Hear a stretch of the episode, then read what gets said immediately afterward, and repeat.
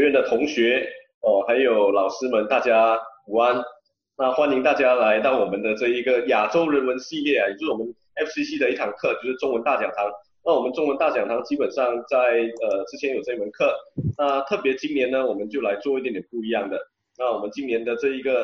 演讲呢，我们把它包装成一系列的一个课程哦，所以我们今年把这系列的课程呢叫做亚洲人文系列。在这一个系列里面，其实我们很荣幸呢，邀请到非常多知名的学者啦、作者啦。来跟我们的学生这边开讲哦。那我们亚洲人文系列的讲题呢，其实遍布不同的国家，那很多的讲者呢，也都是来自不同国家的讲者哦，包含台湾啊、香港啦，然后呃越南啊、哦新加坡啦、印尼啦这些呃都有我们的主题哦。我们今年这一个亚洲系列呢，会有十三场哦。那今天今天呢，这是我们的开幕。我们今天的第一场也非常荣幸，请到我们的李子书老师，哦，知名的马华作家来跟大家分享，然后打头阵。那所以这个是我们的呃这一系列的活动。那我们这一系列的活动呢，其实有安排了各种各样的不同的主题，但是我们其实更加重视的就是呃让一些初学的大学生哦，然后如何来对于这个社会学、文化、历史、哲学这一些产生兴趣哦。我想这个是我们最终的目的哦。所以我一开始在呃，茶室开讲的宣传里面呢，呃，有非常强调我们这个不是一个非常尖端的，呃，学术的一个演讲哦，而是一个呢给社会社会大众或者说给我们的学生，呃，一个很重要的一种呃兴趣的一种熏陶哦，希望大家有听了这些一系列的演讲呢，产生一些问题意识，然后大家我们的同学们呢，尽量去按照你自己的兴趣呢去寻找答案，那这是我们所需希望的。那另外呃，值得一提的就是亚洲系列呢。呃，每一场哦，我们十三场演讲里面呢，每一场基本上呃都是呃由学生来主办的哦，包含呃联系讲者啦，然后做邀请函啦，然后做海报啦，做宣传啦，还有做后面的这些设计啦，然后录影啊，这一些都是由学生这边哦一手操办。那呃，我们的目的也就是说，希望学生能够透过这样的一个过程呢，能够大概去学习如何。来好好的办理一场讲座啊，如何去主持？我想这个是我们呃亚洲人文系列中文大讲堂的一个初衷。OK，那也就是因为今天是我们的开始，我们的第一场，我们是不是也请我们中文系主任黄威师主任来为大家开场说几句话？我们有请黄黄主任。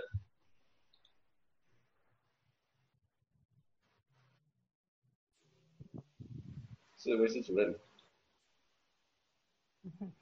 呃，没有那个麦麦刚好没有没有开到，为什么要开开麦？可能麦麦没有开到，是。哦，OK，好。是是，听到听到。开了开了，谢谢小白提醒。啊，OK，好。那今天的这个这个亚洲人文系列的讲座呢，除了在场的，除了有我们 FCC 的学生之外，啊，我看了还有蛮多的呃新卷的老师也在场。那叶琳老师好，然后曹继老师好，还有呃今天的主讲人就是我们著名的马华作家李子树老师，你好。那呃，其实我要讲的部分呢，呃，很多都是小白老师这里都做了一个很、很、很精、很精致的、很仔细的这个解说了。那 FCC 的这一门这个课程啊，它这一门课就是呃，今天办的这个亚洲人文系列的讲座呢，其实是我们 FCC 课程里面的其中一门科目，呃，原名是中文大讲堂的。那为什么在呃课程当中，开设一个这样子的一个科目，就是透过讲座，透过学生办讲座的这个科目，到底我们要让我们的学生从这个科目当中学到什么，掌握到什么呢？那小白老师刚才都已经做了一个非常呃呃简呃，就是非常仔细的解说了。那我这边啊、还是要还是要补充一点的。其实这个 FCC 的课程呢、啊，虽然不是呃本科大学本科的课程，但是它也不是普通的中学课程。那作为这一个。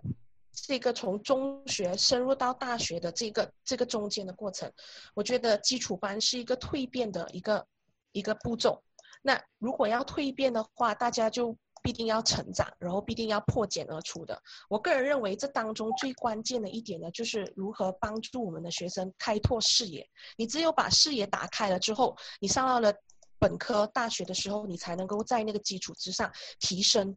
呃，提升自己的这个视野哦。那扩展视野、补充这个知识储备呢，是我们办这一系列讲座的最主要的目的。当然，如果你在这个过程当中呢，呃，这些讲座、这些主讲人给的这一些呃知识，能够让你启动你的脑袋，让你的脑袋操作起来，透过交流、透过提问呢，呃，启发自己的这个思辨能力，那会是你在这一系列讲座中最大的这个获益。当然，呃，像同学们操办讲座的这一个呃学习的过程，然后联系主讲人啊，如何如何跟主主讲人讨论，这一些都是额外的收获，这些都是额外的收获啊。那这一个系列的讲座的内容呢，是非常的精彩的。如小白老师所说的，主讲人来自各自不同的呃国际，然后讲座的内容呢，涉及的范围也非常的广。那我们从地域上来看，就是地区上来看，呃，谈论的课题呢，近至新加坡、印尼的，远至不丹的都有。那就内容来说呢，从文学到民俗、宗教，从历史到政治的课题呢，几乎是囊括了我们当下人文学科里面最重要的领域的。呃，研究的领域，其实我们进入了大学专业课程了之后，很多时候我们接触的的讲座，或者是呃想要去听的这一些呃研讨会，都会跟科我们所研究的专业呢直接挂钩，有更密切的关系。那我们现在在 FCC 提供的这个多元文化的这个亚洲人文系列的讲座呢，其实就是在这个阶段里面，让同学们能够有机会涉足到不同领域的研究的成果，开拓大家的这个视野的。那我这里也就不。多说不占大家呃学习的时间了，那这里就先祝大家学习愉快，然后也祝小白老师呃精心策划的这一系列的亚洲人文系列讲座呢，能够顺顺利利的，然后红红火火的把这十三周的讲座呢都啊、呃、办起来。那我今天就啊、呃、大概致辞到这里了，就把主持人的这个麦呢交回给我们的学生，好吧？谢谢大家。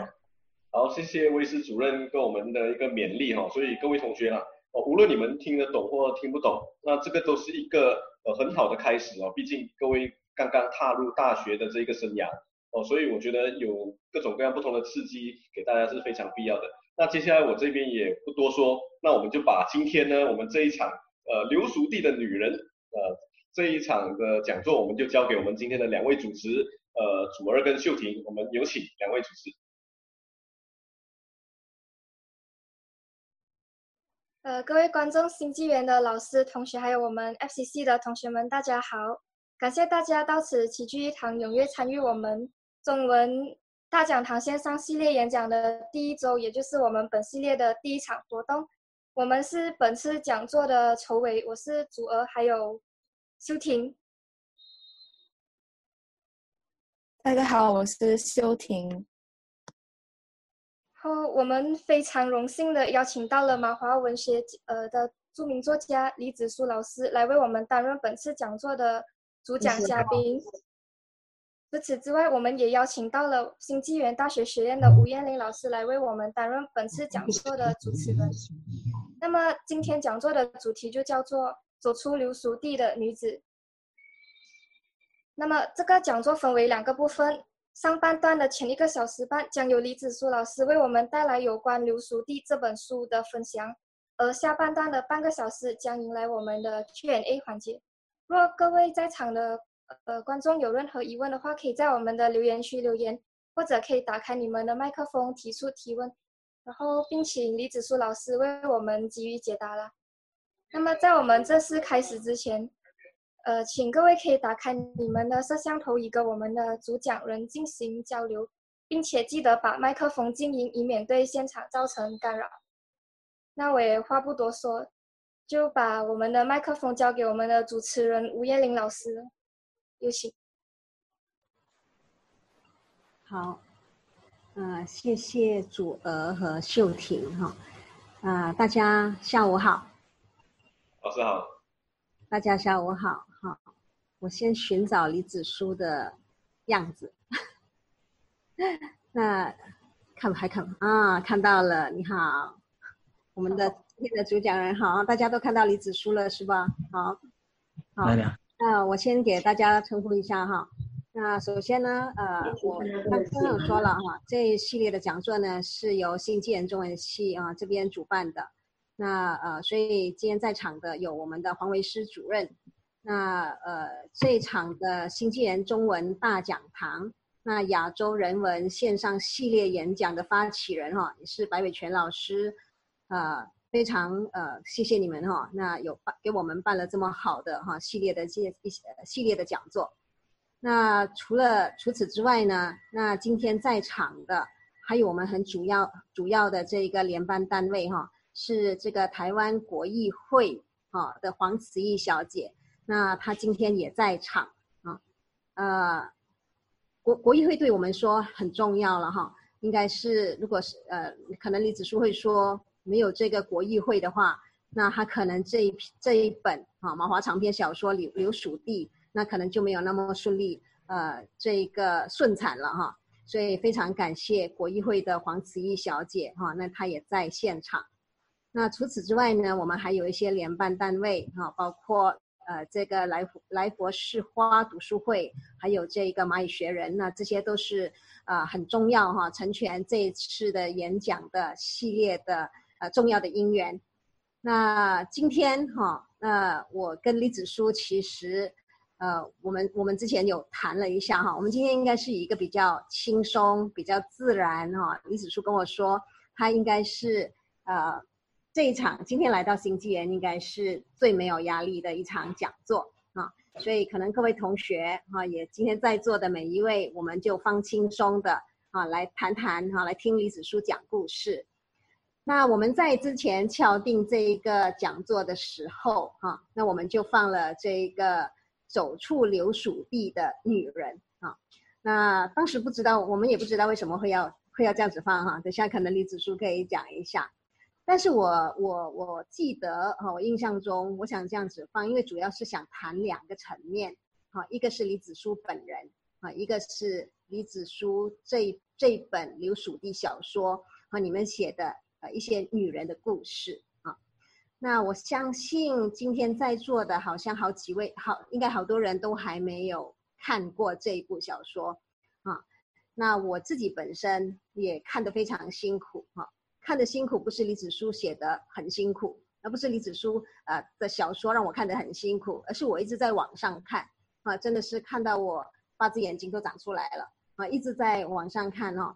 那呃，可是在网上看，呃，我还是觉得这本小说好看。啊，真的是很好看。那李子书本身他也讲了啊，那这真的是一本很好看的小说。那我也之前听到一些同学说，他们在网上预定了，啊，他们在网上预定了，那也看也看了一半的这个电子书。那同学也说真的很好看啊，真的很好看。那等下我们来谈哈，这部小说到底怎么样好看，应该怎么样好看？那这我我不我不对李子书的那个介绍呃做做太多的说明了哈。那但是我觉得有一个重点哈，可能可以跟新纪元的同学分享的啊，就是李子书呃是目前啊截至目前哈是我们新纪元第一位第一位哈，也是目前截至为止唯一一位是我们新曾经是我们呃这个新纪元和中文系的驻校作家啊，他曾经来住过。啊，所以可能你在那个宿舍楼楼梯间会闻过他的味道哦，他来过，啊，所以呢，我们相信说李子书如果不是因为这个 MCO 哈，他肯定会再来的啊，肯定会再来的。所以这一次其实新纪元啊，因为他的这一个新书出版，然后呃也因为这一次的这个亚洲人文系列，然后我很快就把李子书请过来，他很快就答应了啊。所以他跟新纪元哈跟我们是有点感情啦，所以二话不说哈就答应了这一次的讲座。好，那今天我们的那个呃这个演讲的这个主题哈，走出留属地的女子哈，就像刚才我说的，那我们可能可以从两个层面来看来谈。那首先本身就谈李子书本身啊，包括谈李子书啊，李子书怎么写这篇小说，他等下会讲了哈，李子书怎么写，我为什么要写？呃，这本小说啊，是怎么样开始想写这个长篇的？那我想这些可能他之前在一些地方都陆陆续续的有讲过了一下。那可是我想，呃，新纪元嘛，哈，你来新纪元嘛，那也特别给新纪元的同学那给讲一次。那我就不多说了，那我就请李子书出来哈。那这一个，我现在呃这个在这，这个画面上也都看到了他的样子，所以那我们就让李子书来说话吧哈。那我们请。嗯，谢谢吴彦霖。嗯，我不习惯对着镜头说话，好奇怪。没关系，你可以不要看自己样子，我也我也不习惯。是，但是我知道我现在是在，我想象自己现在是在新纪元。那诚如刚才吴彦霖说的，对新纪元是有一种感情在里头，也不仅仅是因为我在那儿当过驻校作家，也是因为跟吴彦霖，我总觉得像老朋友一样。虽然他不老哦，但感觉上已经是认识很久很久的人，都是感觉虽然没有怎么联系，可是总觉得有一种。心里面相信彼此之间有一种关怀跟祝福在里头，尽管不在一起，可是觉得是的，你就有一点感觉，就觉得是心意相通的人，是彼此都会祝福大家的这样子的一个老朋友。那所以，所以这次他突然突然冒出来，在脸书上冒出来说叫我到新纪元讲一场，我就觉得。其实更大的原因是冲着吴彦霖这个老朋友，所以我我就答应了。那后来想到说，那好吧，要谈，那到底要谈什么呢？其实当然是出版社是希望说打打书嘛，卖书的时候难得有这样的一场讲座，当然是要谈刘淑娣。那可是我觉得，呃，因为这一个月里边要打书的活动已经做了挺多的，呃，线上的讲座或者是。公开的或不公开的，我都在谈着这个，都在谈着这本小说。那我想说，而且都比较严肃。那这一次，我想说，能不能够呃，用一个比较轻松的方式来谈这本小说？哦，这个我当时就想到说是，不如谈女人吧。我会觉得像吴彦霖两个老朋友都是女人，大家坐在一起谈书里面的女人。简直感觉就像讲八卦一样啊，就好像两个女人在讲这书里面其他女人的八卦。那我觉得这很好啊，很亲密啊，很有闺蜜的感觉。那我就觉得这样会比较自在，而且比较有一个主题可以谈一谈，可以从另外一个方面来谈这这部小说。那我非常可惜的，因为呃这个这个。新冠肺炎的关系，那的关系导致说这个简体版的友人出版社的这个出版的这个简体版的小说，才刚刚去印刷，因为之前因为这个行动管制令的关系，所以就又拿不到书号啊，不能够送去印刷厂啊，所以就耽搁了这么久，所以到现在，呃，同学手上的很多都没拿到，没有这一本书没读过，只有一些一些在网上预购的。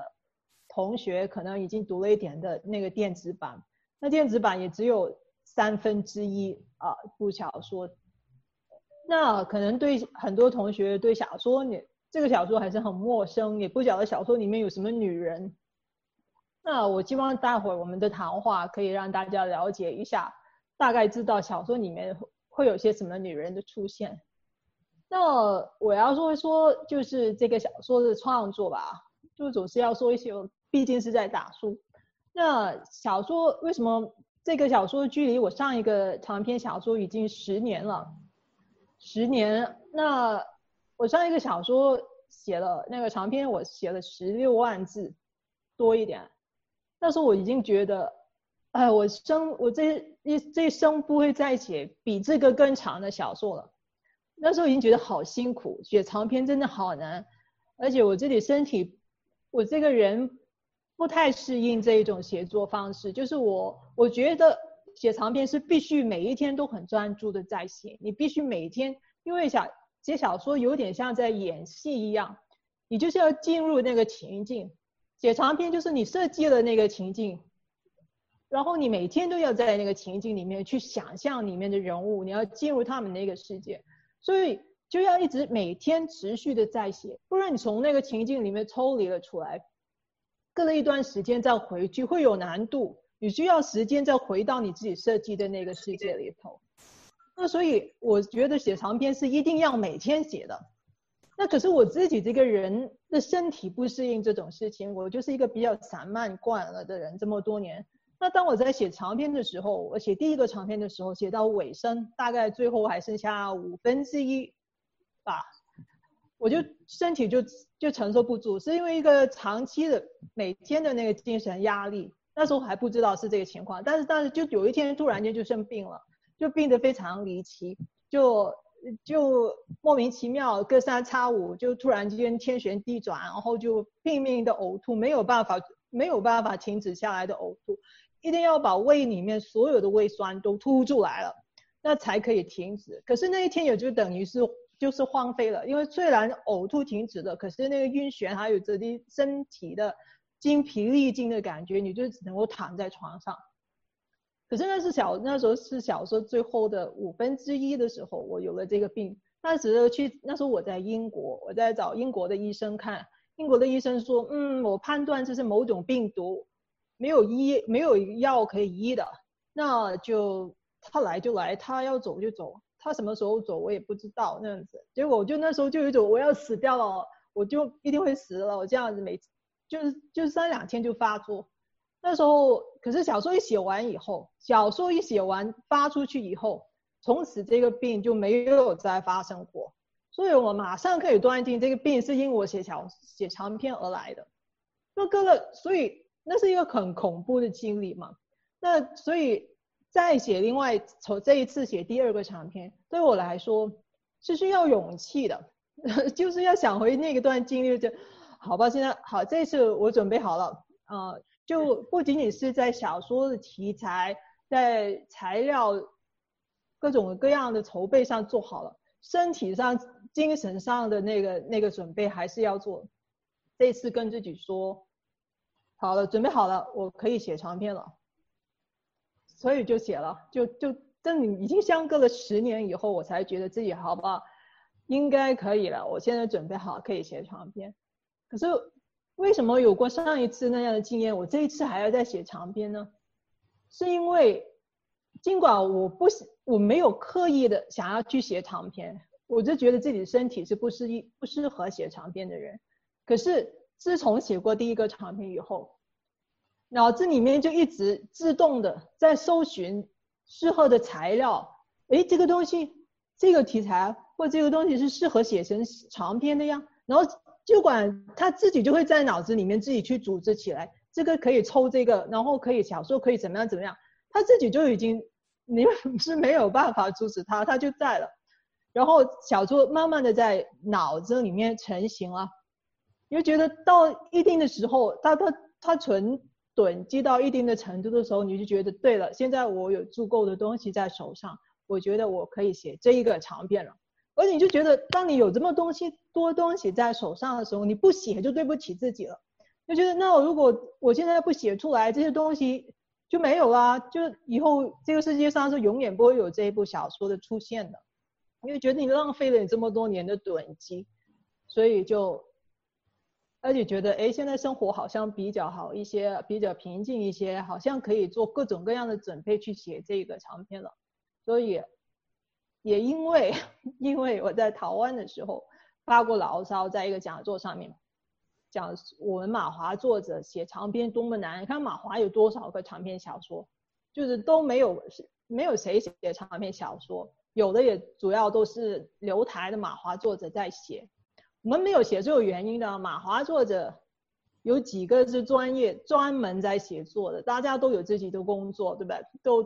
都都有自己赚钱的工作。那其实每天能够拿出来写作的时间就很有限，而且我刚才说写长篇是一个耗损自己非常大的一个一个都一个工作。那要每天每天的都在写的话，那其实没有多少个人可以做到的。那所以马华没有几个长篇，我就。当时在那个讲座上就大发牢骚，说我我也很辛苦啊，我也很想很想写长篇啊，可是我要生活，对不对？那我不能够一年没有入戏，只是在写长篇啊，我要时常的打断自己，要停下来，要要去写一个什么专栏，然后要去接什么新纪元的讲座，呃，或者。要去当个什么文学奖的评审，就是为多赚一点钱，一直一直养活自己。那可是我在做这些工作的时候，我就从我的长篇小说里面打断了，我就从我设计的那个世界里面出来了。那我又得花段时间才可以进去我自己设计那个情景，所以要我写长篇小说，在这种情况之下实在太难了。那当时我说的太太凄凉了吧？那当时国艺会的人在场，那之后呃就来了跟我说他们会想办法。帮助我们哦，就给我们。后来就真的很快就，就几个月的时间，这个马华长篇小说补助专案就真的出现了。那我就我想，哎，这个是我提出来的，我一定要想办法去申请，一定要拿一个，那才不算没有没有浪费了我 我花了这么大力气演的这场戏，对？终于争取到这个东西，那我就好了。就我终于拿到了，其实我我对我是第三届的得主，第在第三届届拿到这个长篇小说补助专案的补助金的得主，那就写了。拿了钱，本来就觉得好啊，你就拿了钱就觉得呃可以，终于可以不用接各种细活，各种杂这种细碎的活去支撑自己的生活，可以专注的写作。可是问题就来了，当我拿了人家钱以后，就有一种更大的压力在脑后面，你一定要写出来啊！你现在你就一定你拿了人家的钱哦，不是如果没写出来要要还钱这个问题，而是我们马华作家就是就只有三个补助专案，只有三年，如果我们 我们拿了钱都，比如说没有作品交出来，这很丢脸吧？就。就觉得这个事情不行啊，就压力就更大了，就觉得这个东西一定要写出来，而且不仅仅是要写写完它，而是要写好。这个写好是不仅仅是向国艺会交差的，你要告诉他们，你看赞助我们马华是没错的，你看我们马华的作品多好。另外一个原因也是自己自己觉得自己有了年纪了，都要五十岁了。就人生里面还有多少时间可以容许我写长篇？我还可以写几个长篇，而且我这样的身体状况，这么身体这么抵抗写长篇这样的一个人，我人生中应该没有几个长篇可以写出来了。所以每写一个，我都要把它当做是最后一个长篇了。最后一个就一定要把它写好它，它它就要必须是代表作，它就必须是我当时的能力里面写的最好。最好的那一个那样的一个小说，可是这种种自我要求，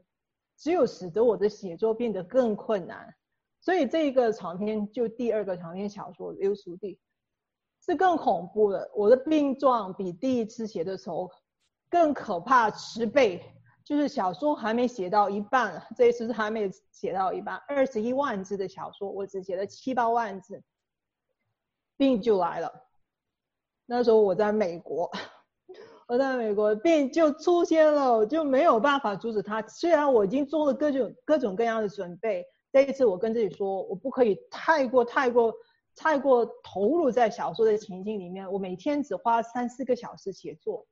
然后我要做干别的事情，我做饭啊，我练瑜伽，我去散步啊，我我跟人去吃饭啊，跟朋友见面啊，反正尽量的让自己呃不去想那个小说，就写了那几个小时，就是写了那几个小时。我以为自己已经做得很好，但不行。有一天早上醒来，开始感觉到耳鸣，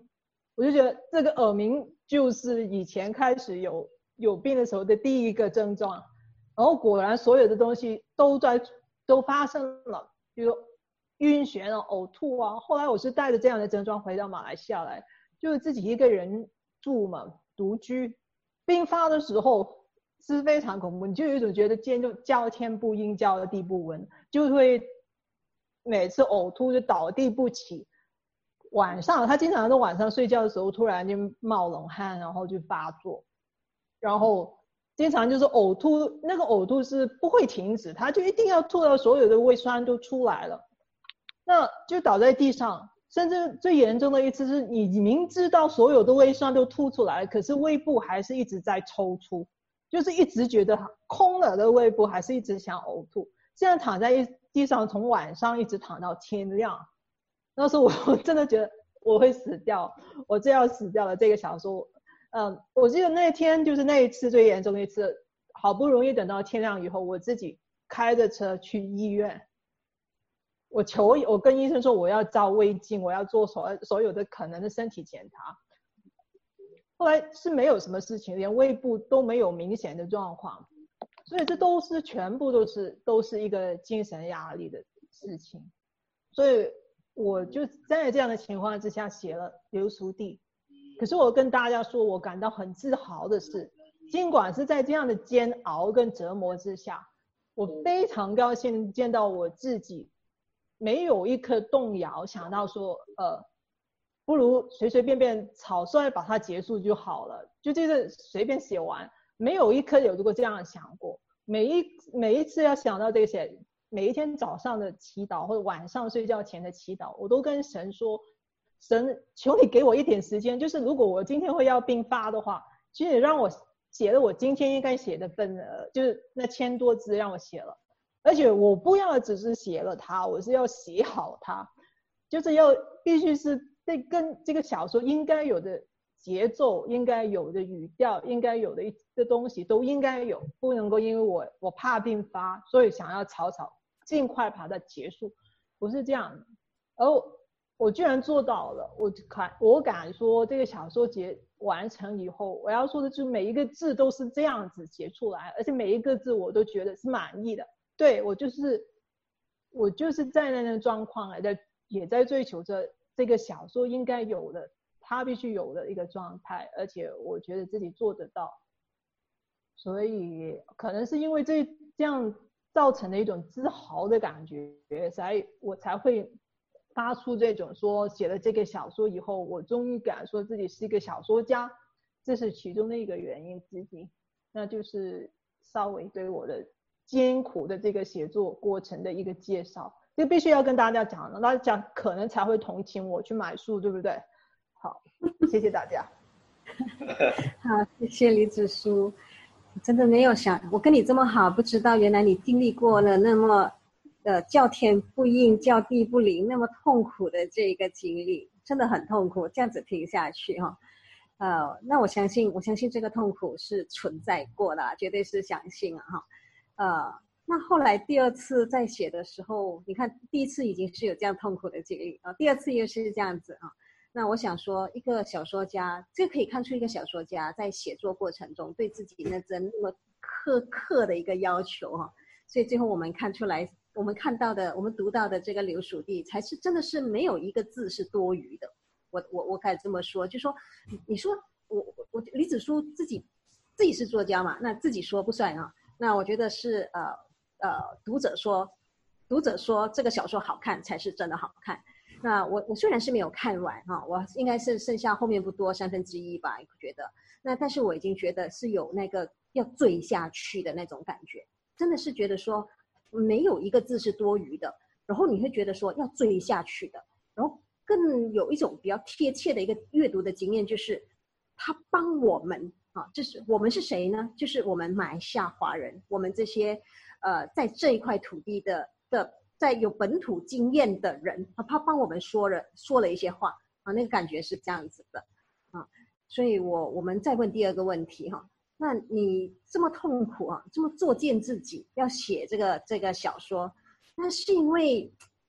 有没有想过是因为马华截至今天啊，其实没有很好的啊长篇小说，所以你要写啊，这是第一个。那第二个也没有有没有想过，就是因为刚才你说的，你是一个本土的写作者。那目前为止，我们看过像张贵兴啊、李永平啊，那这些都都很多。那是不是也因为没有一个本土很好的马华长篇小说家，所以你要写？那写了过后，你觉得你赢了吗？你这个好恐怖，这个问题就是一个陷阱的问题，就随时怎么样回答都可能得罪人，对，好可怕。女人，女人这女人，女人就是这么可怕啊！随便问一个问题，考，看起来好像轻描淡写的，其实都在设置陷阱。你要怎么跳下去，还是不跳下去呢？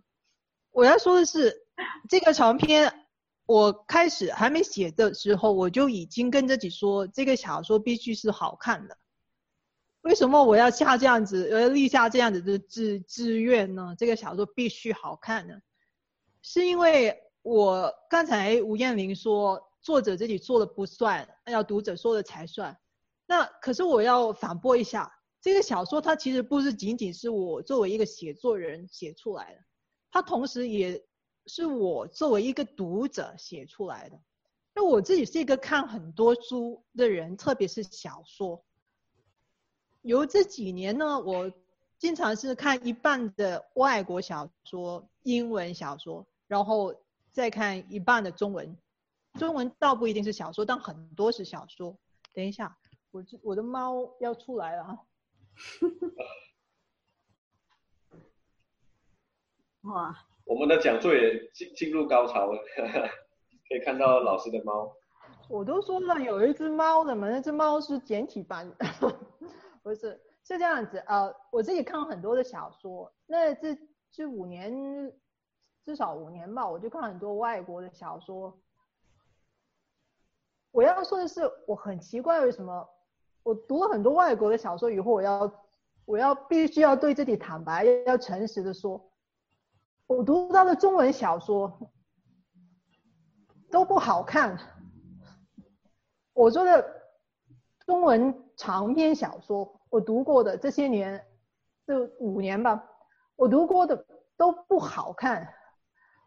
可能有一些很大的名字，就是很有名气的作家，可是我每一次读都感到不满意，都觉得怎么这个长篇小说有诸般的不好看。就它可能有一个很宏大的主题，哦，一个一个非常吸引人的一个历史的背景。可是小说往往是不好看的，我就怀念起，我就对比我看到的英文的现在的英文小说，外国的小说，不是啊，他们的小说还是很好看的，就是像刚才吴彦玲说的，就是会吸引人追读下去。他有一种阅长阅读长篇小说应该有的一种愉悦，你会觉得花这么多时间读这么厚的一本书是值得的，它就是有一个东西让你觉得这个书不厚。甚至读到后面的时候，你会越来越怕它就要完了，就要完了。我放慢一点，放慢一点，因为你就不舍得它完，有这样子的感觉。可是我长我要说的是，我读中文的长篇小说，经常的是每天读一点吧，再读一点吧。当中后面啊，终于读完了，你就会觉得有一种呃，我好像解决了一个任务的感觉，并不是一种阅读本身的意愿一直在吸引我读下去的这样的长篇小说。那。我觉得我们的中文的长篇小说，小说有很多的，在就小说而论，有很多的问题，经常是过长的。经常我觉得我们的长篇小说是可以一大段的跳过不读，或者几页跳过不读，你居然没有影响你你那个读者去阅读这个小说，对他这个小说内容的认知的。而我讲为什么我们的小说会是这样子的呢？所以这个小说才不好看啊！呃，可是你要写的这么厚，要吸引人家读，人家只要读了几页就觉得就觉得害怕了。我要花那么多的时间来读一本看起来不是 不是很好读的，就不太吸引人的小说的话，那读的时候很难消化的小说。那我读太多这样的，我对中文小说有有不满。所以我就跟自己说，我这一次的这一次写的这个长篇小说，它必须是好看。而怎么样是好看呢？我对自己说，首先我就要抱着像呃我写微型小说的时候的心态去写的。我写微型小说，因为它字数少，就有一千字什么的，每个字都很重要，你都不想浪费它，每个字都要有意有作用有意义。那长篇小说要做到，当然很难啊。可是我觉得他可以往这个方向做，就是你就读，你不可能读这个小说的时候可以跳着一大段几页不读，你几你几页不读，你就会你就会错过很多东西。你每一段都要有它的作用在的这样子一个这样的拥抱的这样的一个态度去写长篇小说，那我就这样子做了。那。我这样子做的原因是我对呃我这些年读到的中文的长篇小说觉得不满意。那可是我觉得我年轻的时候我读长篇小说，明明那时候我还不懂文学，我不知道文学是什么，什么读得很这个小说很有文学的深度啊，很有批判性，可能都不是我那当时最在意的。可是小时年轻的时候能够那么喜欢读长篇小说，是因为觉得它好看呢、那时候我就算不懂什么，还是觉得这个小说好看，然后就看下去了。然后看完了以后，可能就有所得，就有一些思考在里头，再去想这小说讲了什么。那今天我的小说是不是能够也这样子做呢？这是我要做的事情，就是这个流俗地，我就要用那个，不管你喜不喜欢文学，不管你想从这个小说里面得到什么，但它首先是必须是一个能够吸引你读下去的。你觉得这个东西，你关心小说里面人物的命运、情节的发展的这样子一个小说，那我就写了。那你问我说，嗯，对马华马华出产过的长篇小说的看法的话，那像我刚才说的，马华其实没有多少个长篇小说，更老旧一些的以前的写实主义的那些，我其实都没读过。据说呃，据说有就有是就是说当年以前的都不好哦，可是我没读过，所以我不能说什么。那后来读的长篇小说基本上都是都是留台作者写的长篇小说，我也觉得就我对小说的要求来说还是不够好的。尽管他们有各种各样的好，他们在尤其是在语言跟文字上面的那种那种。力度跟华丽，确实是让我觉得，让我觉得非常惊叹的。那可是就小说而言，我觉得，呃，这些小说对我来说还是缺乏了一种阅读的愉悦，还是不够的。我觉得小说的结构，呃，很多是不够紧凑的，往往写得过长，都是我觉得这些在马华之前有过的长篇小说里面都是有这样的问题。那我希望这个流俗地，呃，是能够至少我不敢说比他们好，但至少不要有这些这样子的问题的出现，就不要灌水，就不要变成作家自己本身的宣记，或者说炫耀自己的文采这样子的这样子的一个作品。这是我自己在写这个小说的时候一直在警戒着的，而我作为作者。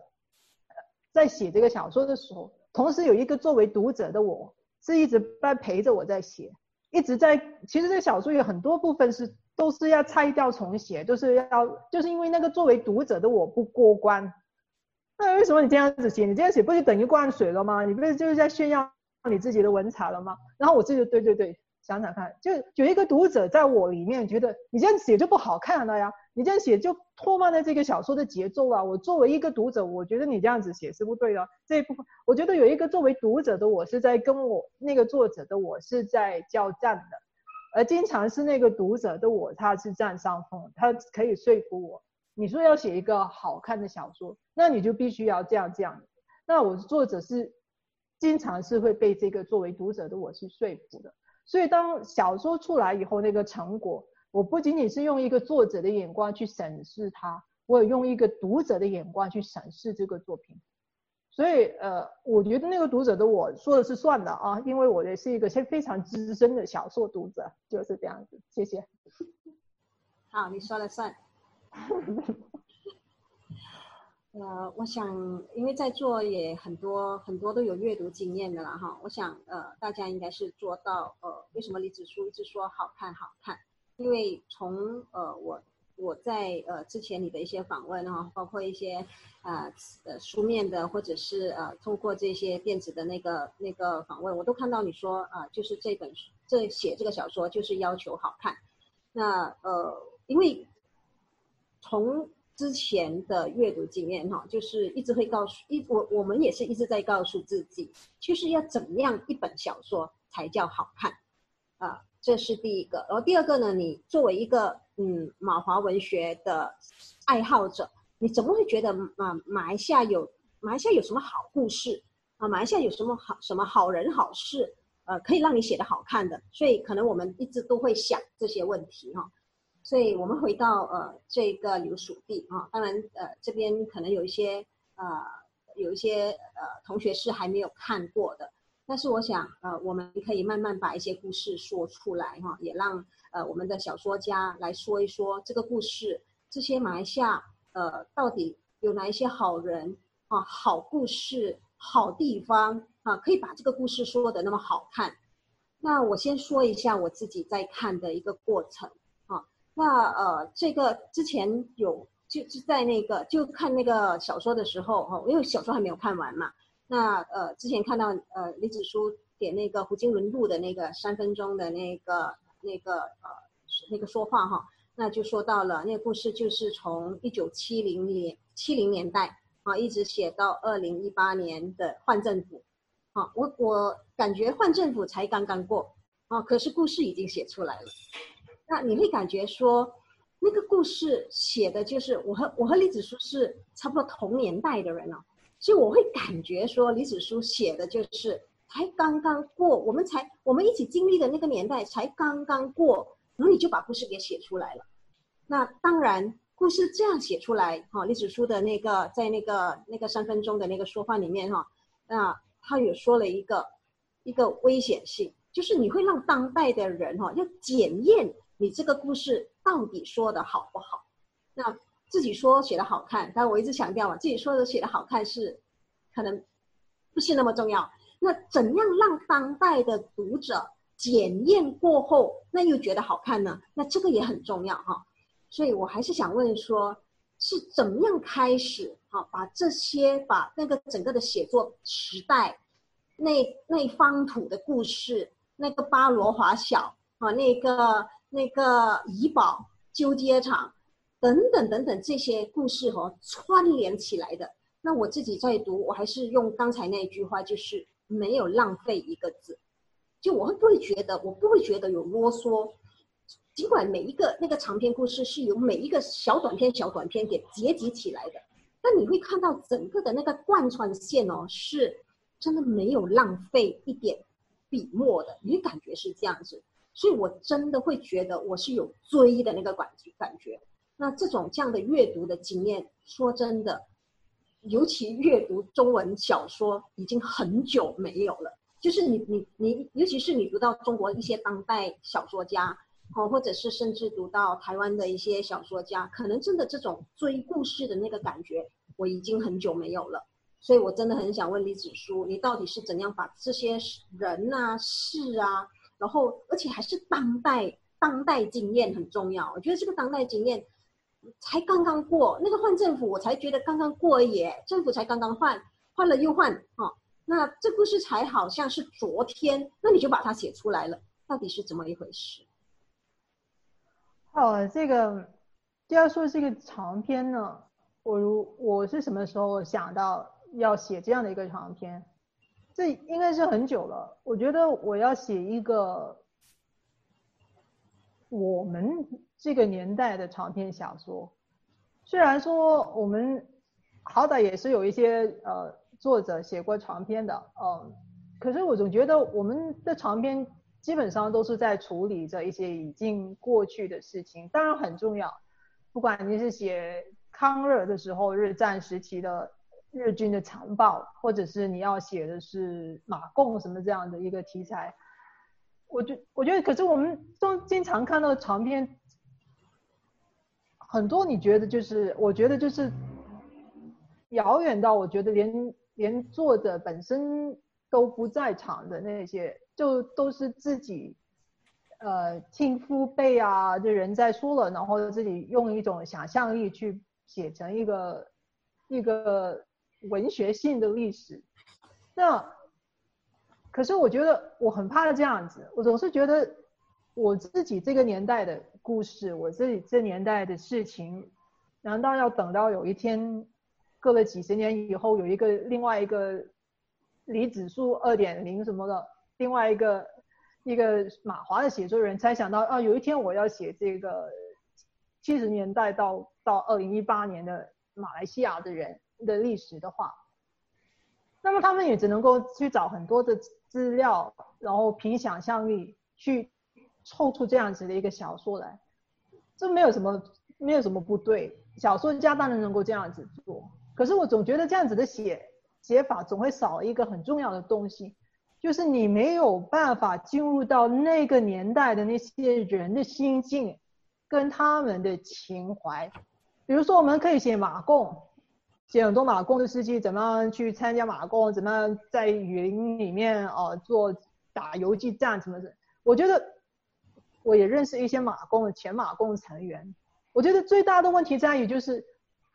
你没有办法进入到这些人当年他们在加入马共的时候，他们的感情状况是怎么样的？我们只能用现代我们这个年代人去想象，当然是这样那样那个，但其实真的不是那样子，就是就是你就进不到那个情怀，你就是没有办法去想象，或者你不没有办法去认可他们当年有的那种单纯的，真的是很单纯，单纯到我们今天的人觉得无法相信，而且出来也觉得。不能自己不能够接受这样子的东西，可是我怕有一天到了几十年以后，人家在写的时候，你可以写出今天我所记忆到的这个医保，可是你我不你没有办法去表现我们人跟人之间相处的那种这一代人的情怀，是没有办法去想象和理解。那我觉得好，那我写长篇，其实我要写的是我自己最熟悉的。长篇呢，那么长的篇幅，我要许多的细节去支撑。我要写我自己最熟悉的地方，我要写我自己最熟悉的那群人，那就是在我老家怡保，就是我我从小到大见到的这一批人。我觉得要写怡保，真的是我有说不尽的东西可以写。可是这些人物都没有一个是大人物，没有一个什么是英雄，没有一个是什么非凡的人物，甚至真的说起来，没有一个。从小说家的观点来说，他好像没有一个好故事，没有一个波澜壮阔的东西在里头。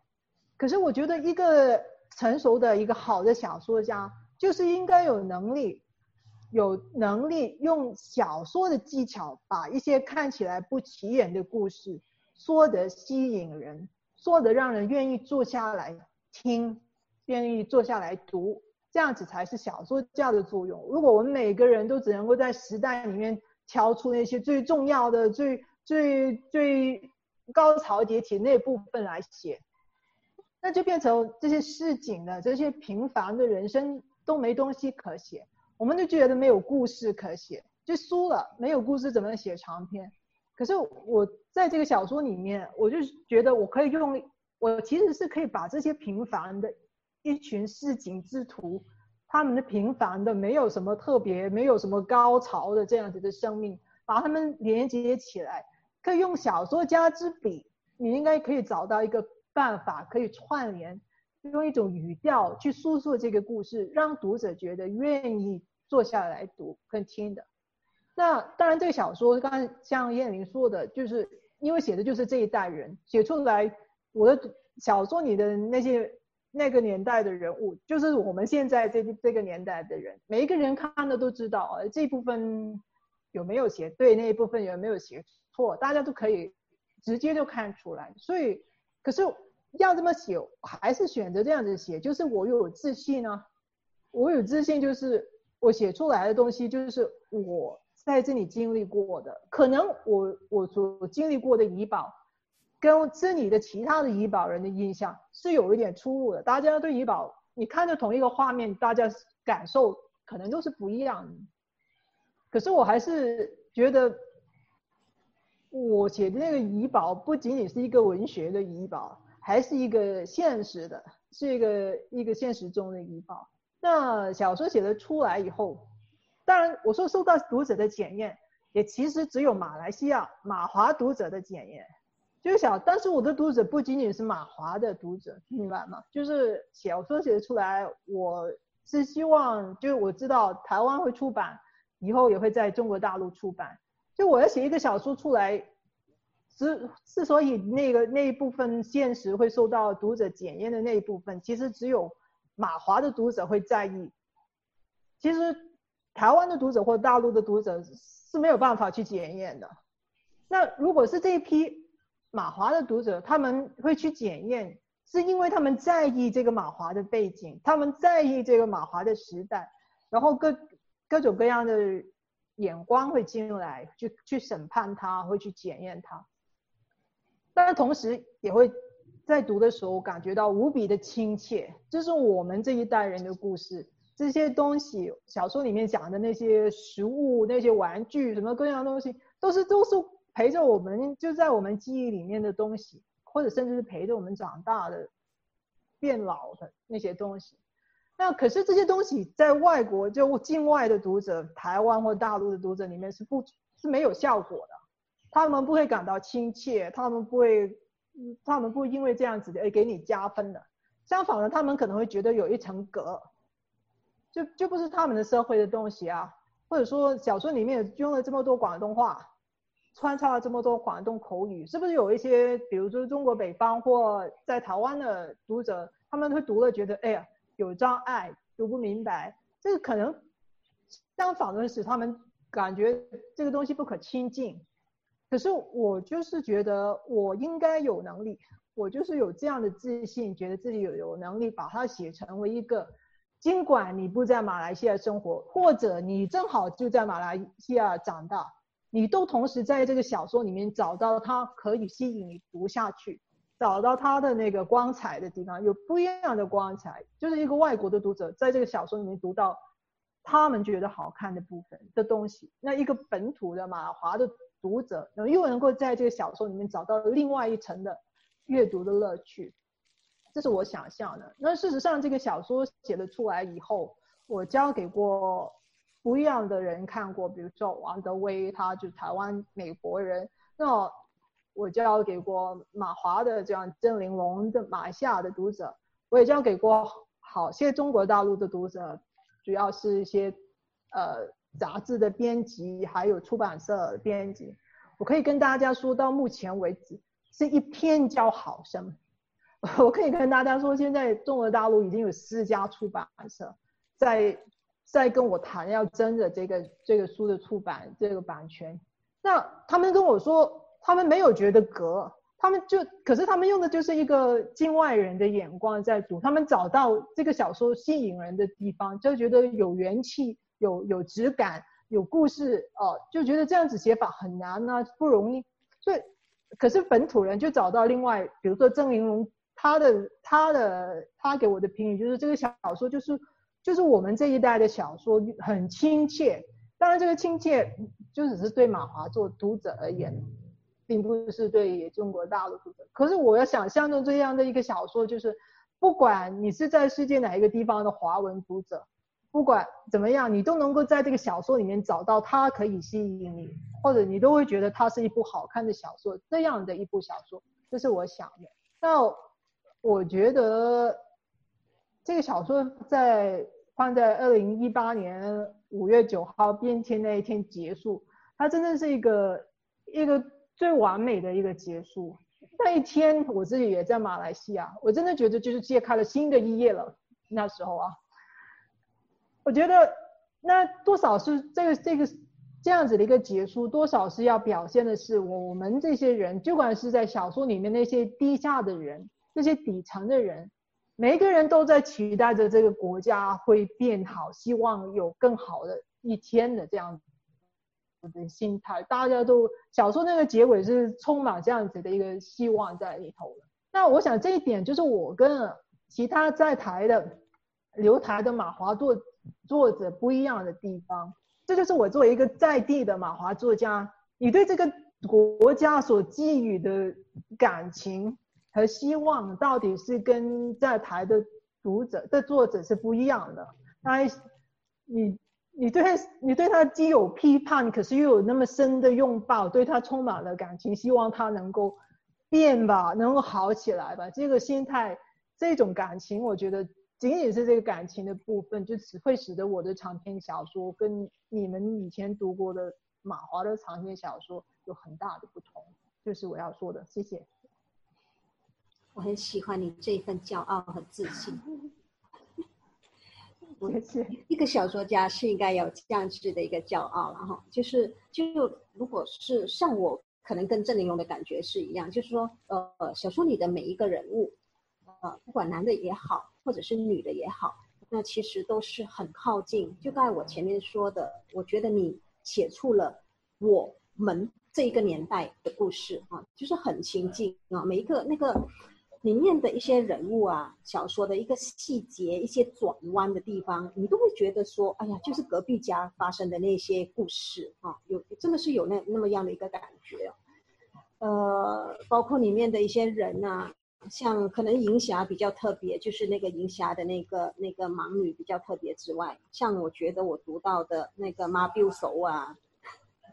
然后那个达辉的那个春分夏至啊。还有呃，包括我看到那个那个谁妃的的老婆婵娟，啊，还有他的那个大嫂慧兰，我觉得每一个这些这些人物啊，其实我并不觉得说只是女人写的那么好而已，包括一些包括那个歹飞和谁妃，我都觉得你写的就就很好，就那个整个那个人物啊，就是出来了，呃，反正我会在读的那个过程的。因为像我们这些可能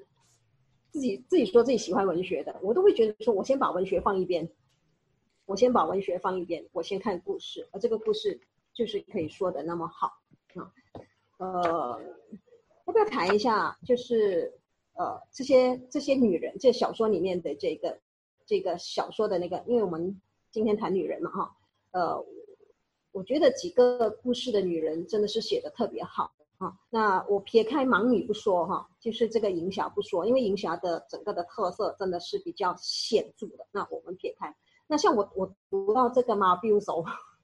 不好意思，我也是广东人，所以我读的时候我自然就会很用那个，就觉得李子书就是他就是用广东话来写的这个小说，所以我读到那个那个马彪少的时候，我我我真的是觉得，你写的那个每。就针对这个人物去写他的一些情节的时候哦，我真的感觉那个情节哦是就在我眼前闪过的一个画面，就好像比如说我很印象很深刻，就是我读到那个马彪手，他抱着自己的孩子，然后从那个夫家逃难回去自己妈妈家的那个过程，我觉得住在港崩里面或者是在一个小地区出现过的人。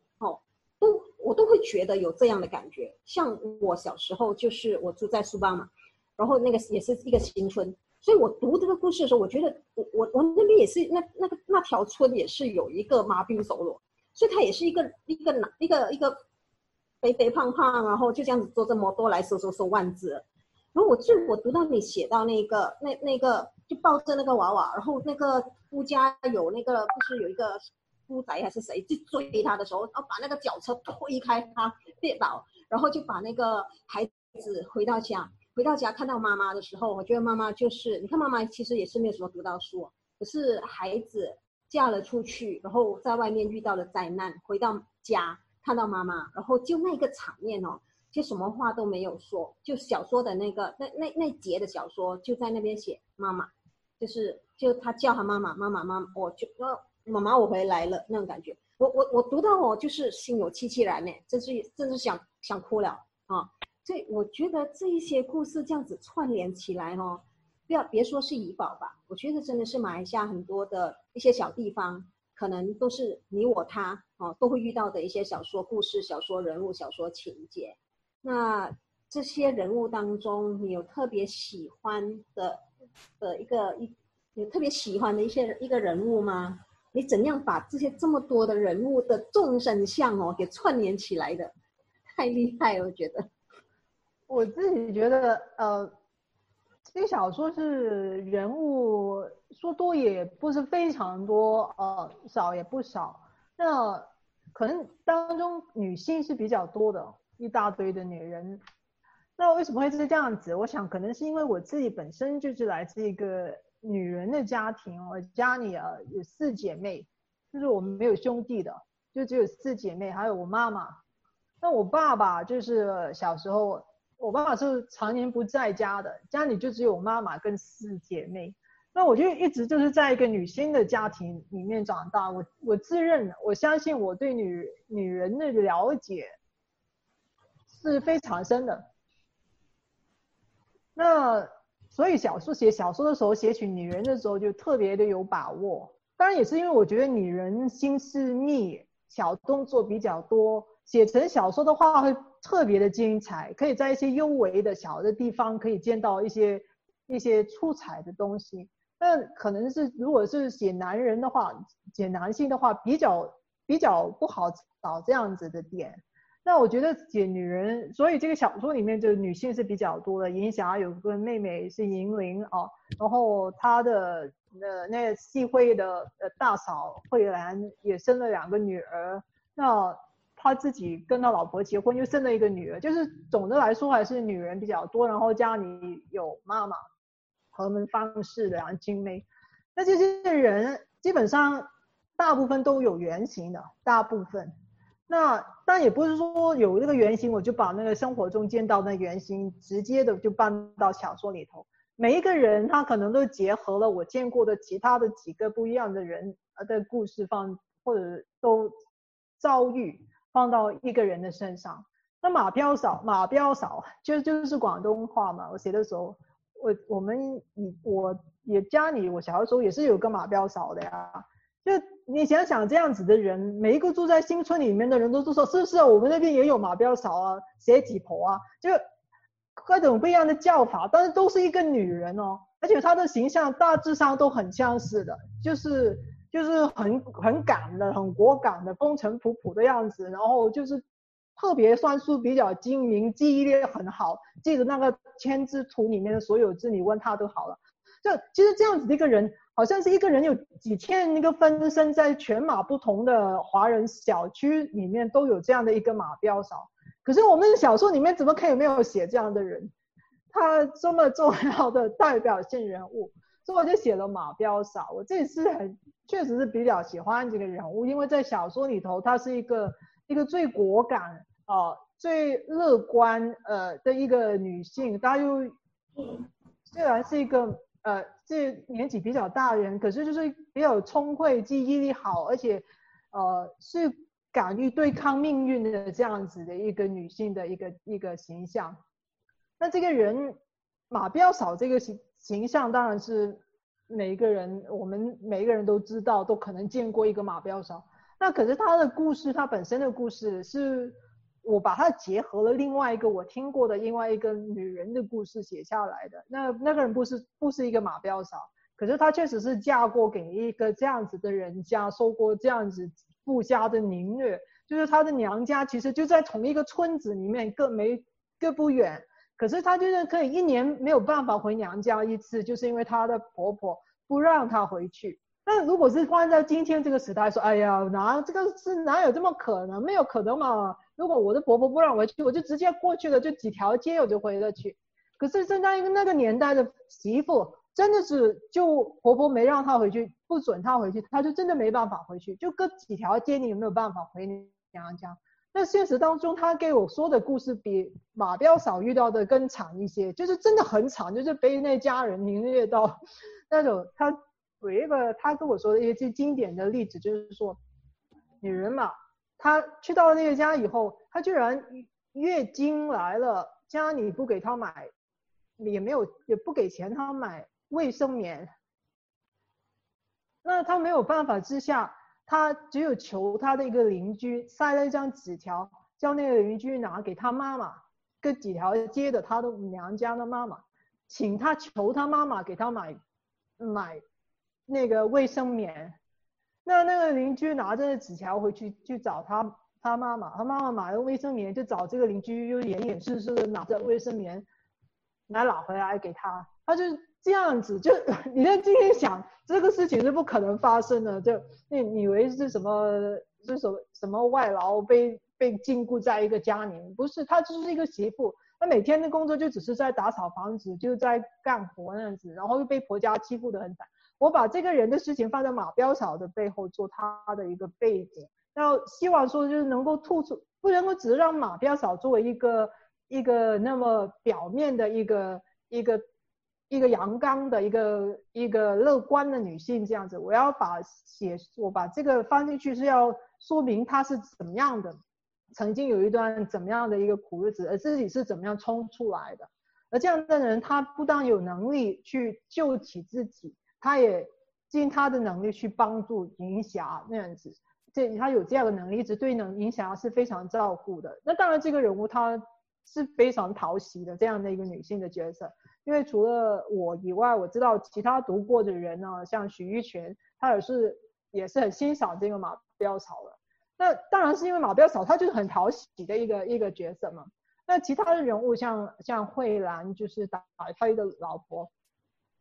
就是一个执迷的，就是对打飞非常的执迷的，自己因为长得不好看，嫁到一个非常英俊的老公以后，就就是。把老公当成他小时候最喜欢的那个公仔吉呢，就就就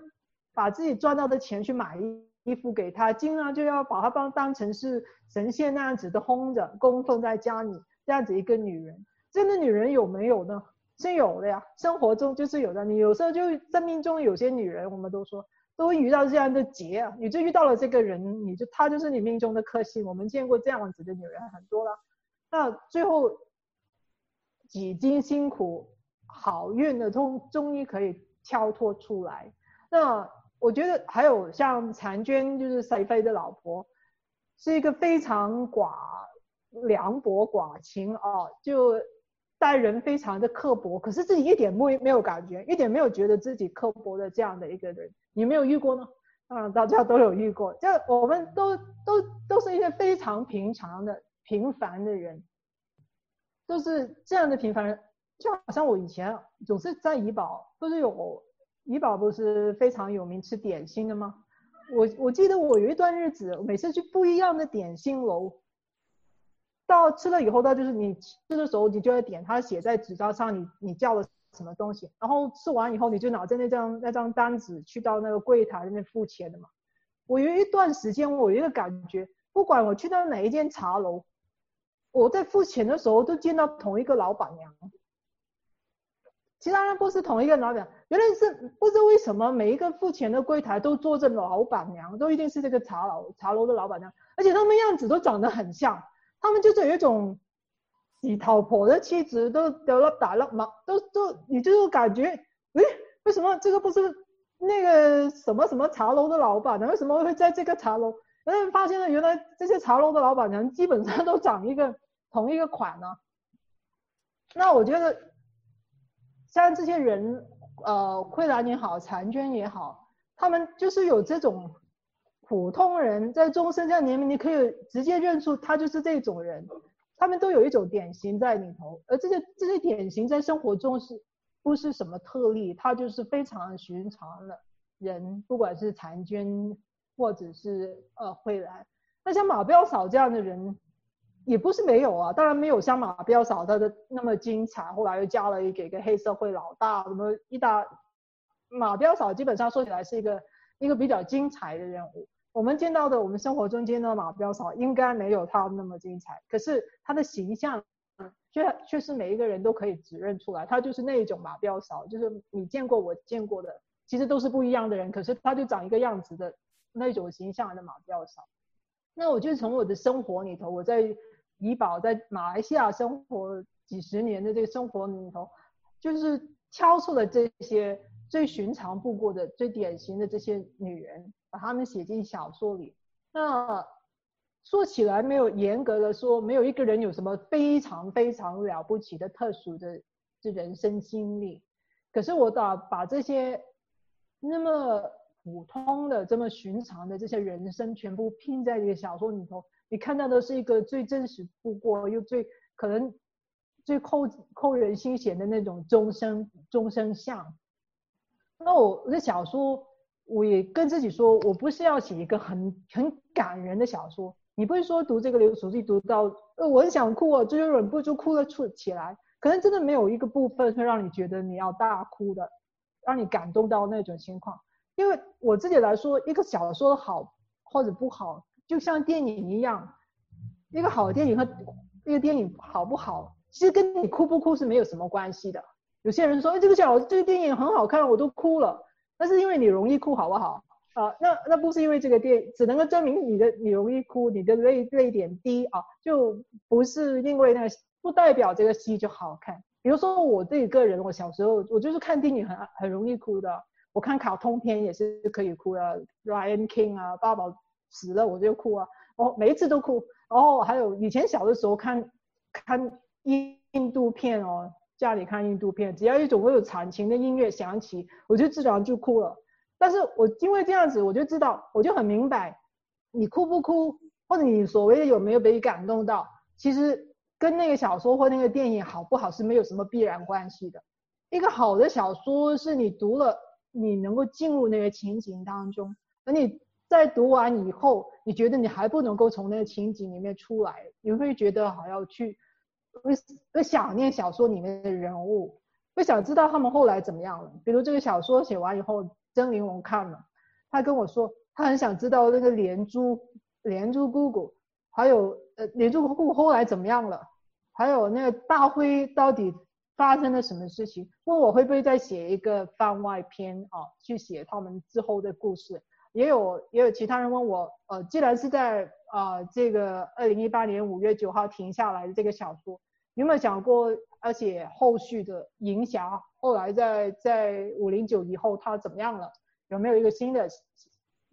小说可以写下去那样子？那就觉得你跟这个小说的人物、这生命、他们的故事连接起来，你居然会去挂念他们，会去想象他们以后会怎么样？我觉得，我觉得这个小说的这个效果是我想要的。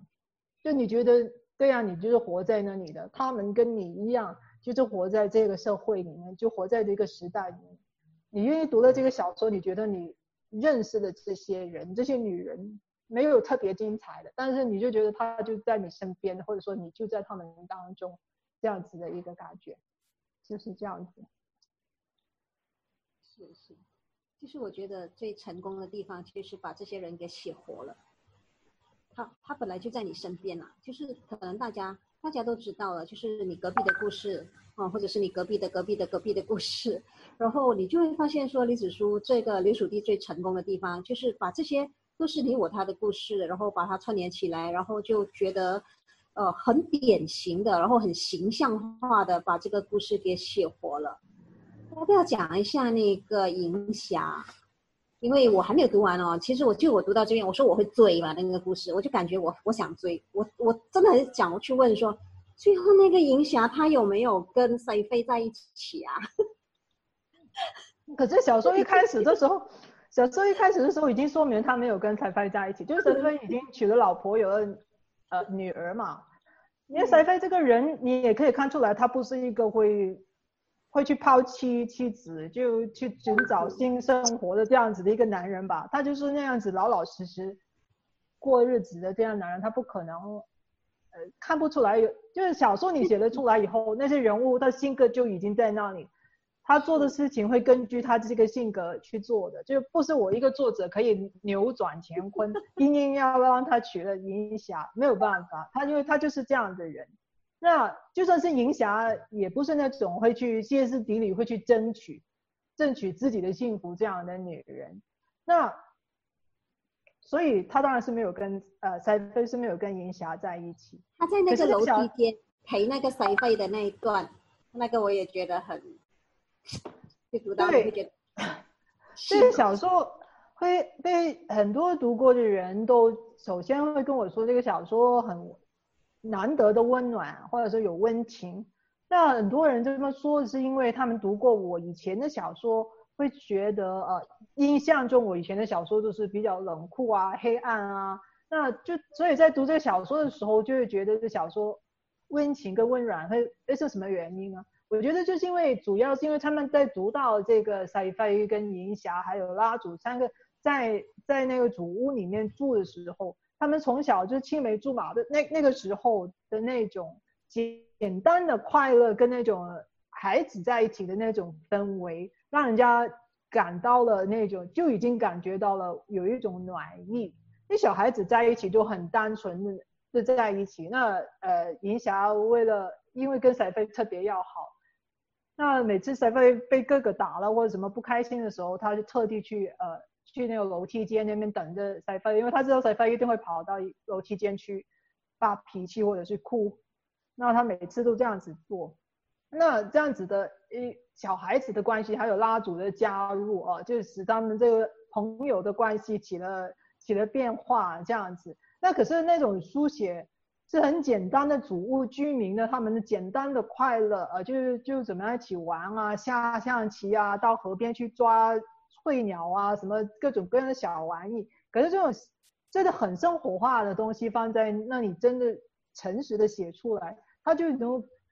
就带出了那种生活里面的温暖，就有它的暖度。所以我猜我的读者那些说你的小说这部小说难得的温暖，其实主要首先是得来。从这边得到的印象，就是这几个好朋友之间的情谊。就当银霞家里他母亲去世的时候，蜡烛怎么样赶回来，抱着他在灵堂哭泣，这这样子的一些一些他们的互动，或者说啊，他成了名人，蜡烛特地下来请他们吃饭，然后去唱卡拉 OK，这样子的一些描写，让人觉得就跟我们的生活是一样的生活，然后这种生活中快乐的时光。就让这些时光呢，把它全部加在一起，就让人得了了一种温暖的印象。我记得我以前，我之前不是在哪一个小说，哪个人的小说里面看过这样的一句，他说：“呃，世界上是没有没有幸福的人，只有幸福的时刻。”那我觉得这句话我是认同的，就是这世界上没有一个人是真正的所谓的完全的幸福，你不会，就算是你身在有钱人和鸿生家里啊。啊，你也不见得有很多钱，你就会成为一个幸福的人。那你可能有幸福，具备了幸福的条件，不见得你就会成为一个幸福的人。很多人的我们的生命其实就有幸不幸福是由那种幸福的时光时刻去连接起来的。所以我们最后记得的就是我们生命中一些幸福的时刻，而不是我是一个幸福的人这样子。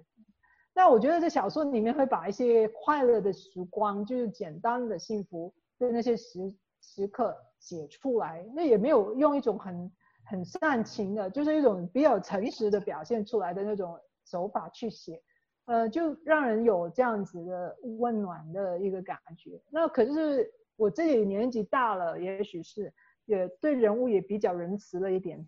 那所以所以银霞后来虽然没有跟赛飞在一起，可是他的下场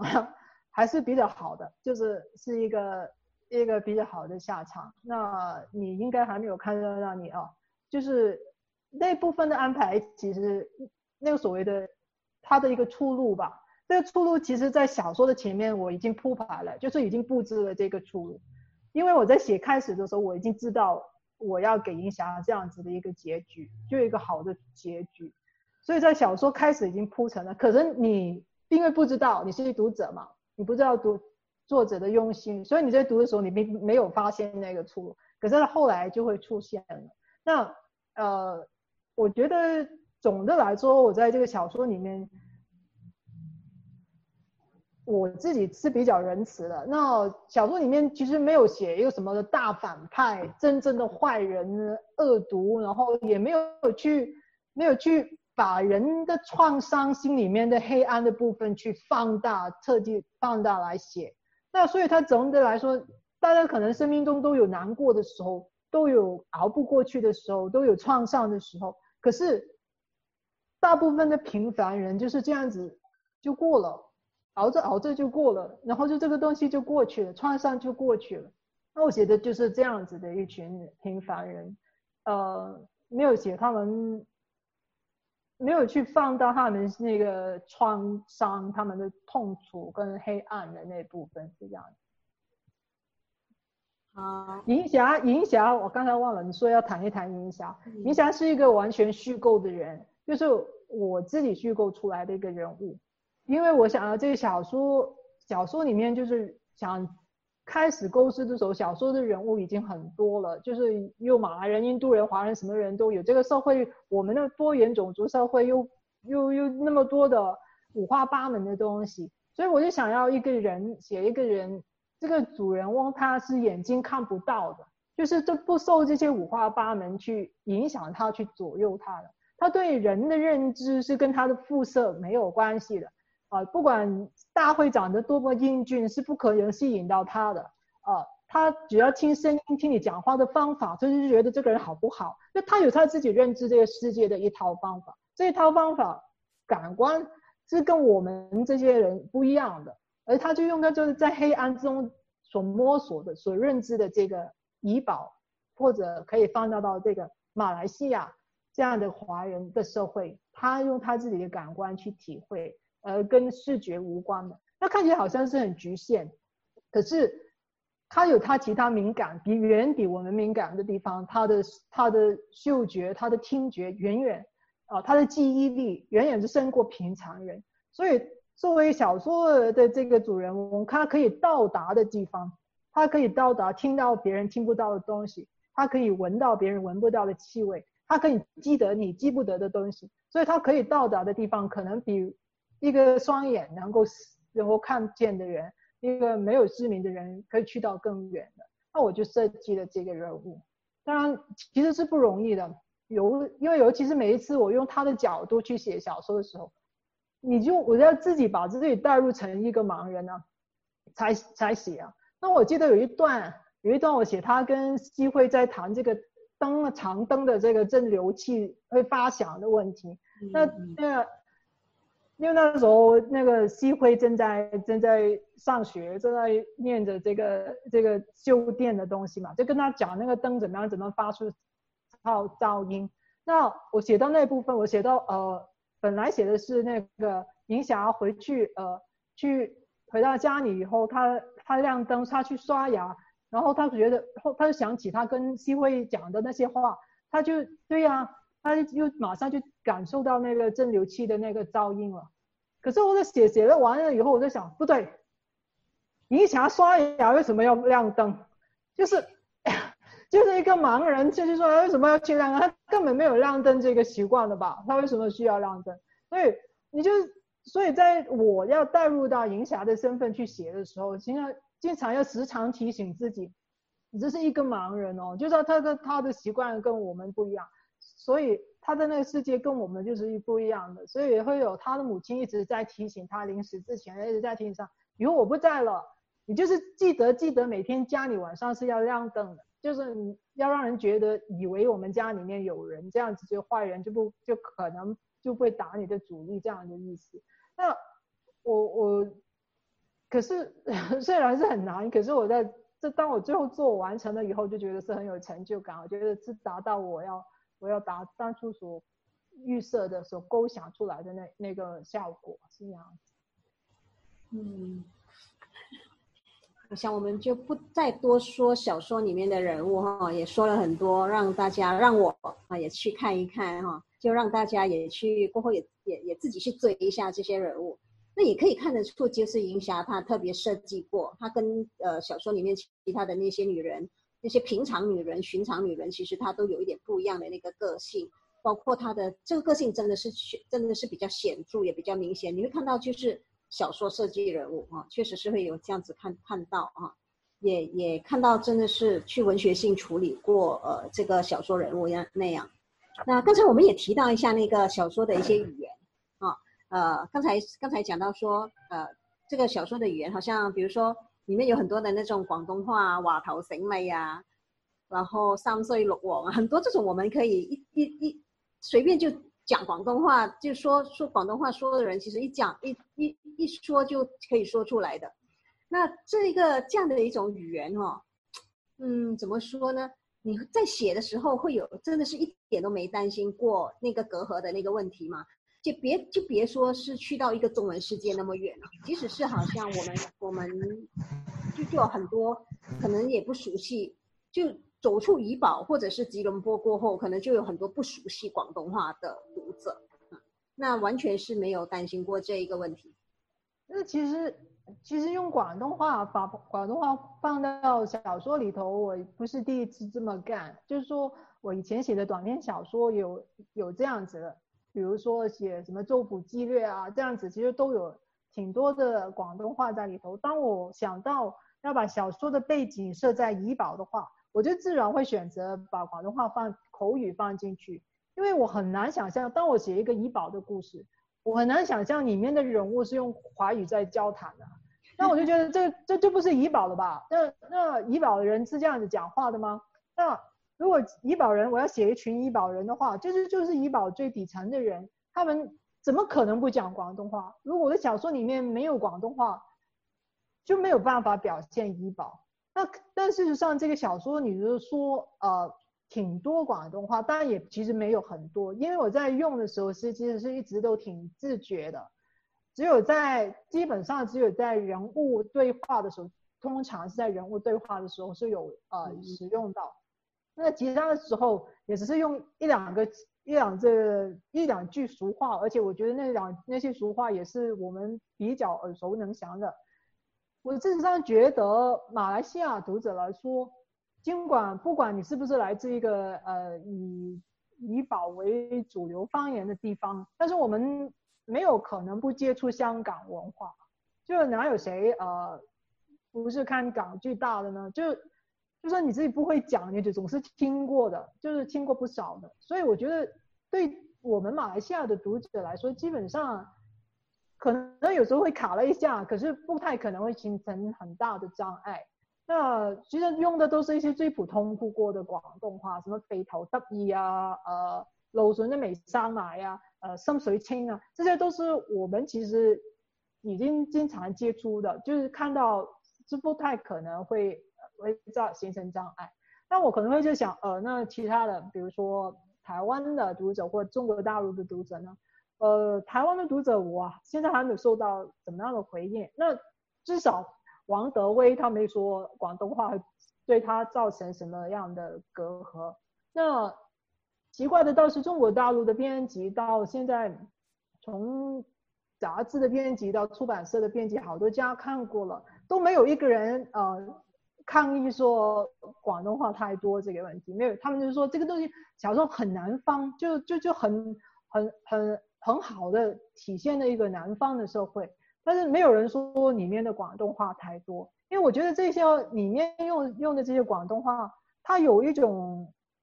调味的效果，但事实上它没有会影响整个小说的阅读的这个这个作用在里头，会使到你就因为这样子而不了解这个小说的进展、情节的发展，没有，嗯，这这一些广东话没有这种影响力，可是它就。使用了它们以后，就可以很好的表现出怡保的情境这个东西，所以我是没有办法不使用广东话的。而我觉得这些广东话如果使用得当的话，它其实读起来的读感是非常非常好的。我这里觉得它是有一种可以让小说的那个节奏更明快一点，就是整个小说读起来更好读一点的那个效果在那里。嗯，确实是有那个效果，而且我觉得整体而言的那个文并没有，并没有呃呃打扰到那个文学性的那个存在，而且文学性就文学语言还是还是真的很浓烈的，还是看得到的。但是我还是很喜欢里面那些星星饼饼啊，一分两两的。是老师，你就觉得很喜欢，因为感觉就是跟你很亲近。是老师。是老师，刚刚呃，我们刚刚谈到讲说这一个文学，对我我我维权维权这边有有刚好大家讲到这一个呃怡保啦地方性的问题啊，然后广东话，其实刚好谈到这边，所以我就想说打断一下，就是说呃呃老师你这边有讲说我们从这个广东话来凸显流俗地啦怡保的那种感觉哦，那我想问一下，除了广东话之外，老师有没有里面有没有一些什么样的？呃，铺梗啊，就是把把它更加呃，让人家一看知道就知道，哎，这个是怡宝，而不见得可能。如果假设有没有一些小元素是很怡宝的，除除了广东话之外，就是说，如果假设如果没有那种元素的话呢，可能你读起来可能是怡宝，可能是吉隆坡，可能是务边，有没有一些怡宝的那种呃小铺铺梗在里面？呃，我想不起来，但是我要说的是，这个小说我选择用怡保来做背景，是因为我对怡保本身是最熟悉的。那我说我写一个长篇小说，就需要找一个自己最熟悉的地方去下手，所以我就写了怡保。可是我真正要写的、要表现的，并不仅仅是怡保人，或者说怡保的华人的处境，或者他们的希望，他们他们经历这个事情。我是希望读的人能够在读的过程当中。把它放大到整个马来西亚的华人，其实都是在一样的处境底下的，有一个同样的希望的。尽管是在南马，可能南马的新村的华人是在说着福建话，可是他们他们的心态、他们的情怀、他们的经历，其实是跟怡保这个地方的这一批人是没有什么大差别的。就他们也会有他们的马标少，他们也会有他们的这这批人，他们只不过是讲了福建话。那所以是在读这一个所谓的怡保的故事的时候，它其实是可以辐射到、放大到整个马来西亚的华人的社会是怎么样的一个事情。所以我在写的时候，虽然是以怡保做的一个基地，可是我又不希望让读者只觉得这是一个怡保的故事，所以我没有，我反而是不想要直接，如果是要这样子的话，我本来直接写怡保就好了。可是我小说里面的怡保并不叫做怡保。它是叫做西都的，然后还有其他的主要的那些路名啊、街名啊、周围的地区的名字，我都稍微改变了他们原来的译音名字。不仙的仙字，我不用这个仙，我用那个仙。呃，乌边路我改成了武滨路，我就把它稍微改了，就有一种似是而非的感觉。我就是不要让我的读者觉得这就是怡宝，这只是一个怡宝的故事。那它本来就不仅仅是一个怡保的故事，我在说的就是就是马来西亚的华人，我们走走过一条怎么样的路，经历过这怎么样的五十年，所以我反而是不要不要太过太过让我的读者觉得这是一个怡保，所以反而是要自己要也要抽离出来，用这种改成别的名字，让我觉得我不用强迫自己太过写实。如果我就是这个地方就叫做怡宝，这个地方就就叫做乌边路什么，我就觉得我就一定要就是要一板一眼把乌边路或怡宝写出来，我就是不要这样子，他可能不真的不是完全怡宝的，因为我我就是希望我的读者，不管是在马来西亚任何地方的人，读着的时候都觉得，哎，我们家乡我的剧网啊什么地方都都很像是这样的一个地方，所以只是用广东话。是一个地方一个风土的表现而已。那在别的地方可能在讲着客家话，这个地方讲福建话，但这有什么所谓？这有什么差别？我觉得重要是不管使用哪一个方言放在小说里面，重要的是不要破坏那个小说的文学性，就是不要变成一种一种低级的趣味这样子而已。所以我自己觉得我呃没有很刻意的放了一个什么梗，让人家一看就就是知道是怡保，但是也没有人会不觉得这是一个怡保。就是到大家看到西都，看到巴罗就街场，看到南天洞，这其实大概是都知道是怡保，可是它又有点似是而非，就为什么怡保又不叫怡保，这条路又不叫这条路？就是我就是希望我的读者不要太太执着于这个就是一个怡保的故事，是这样子。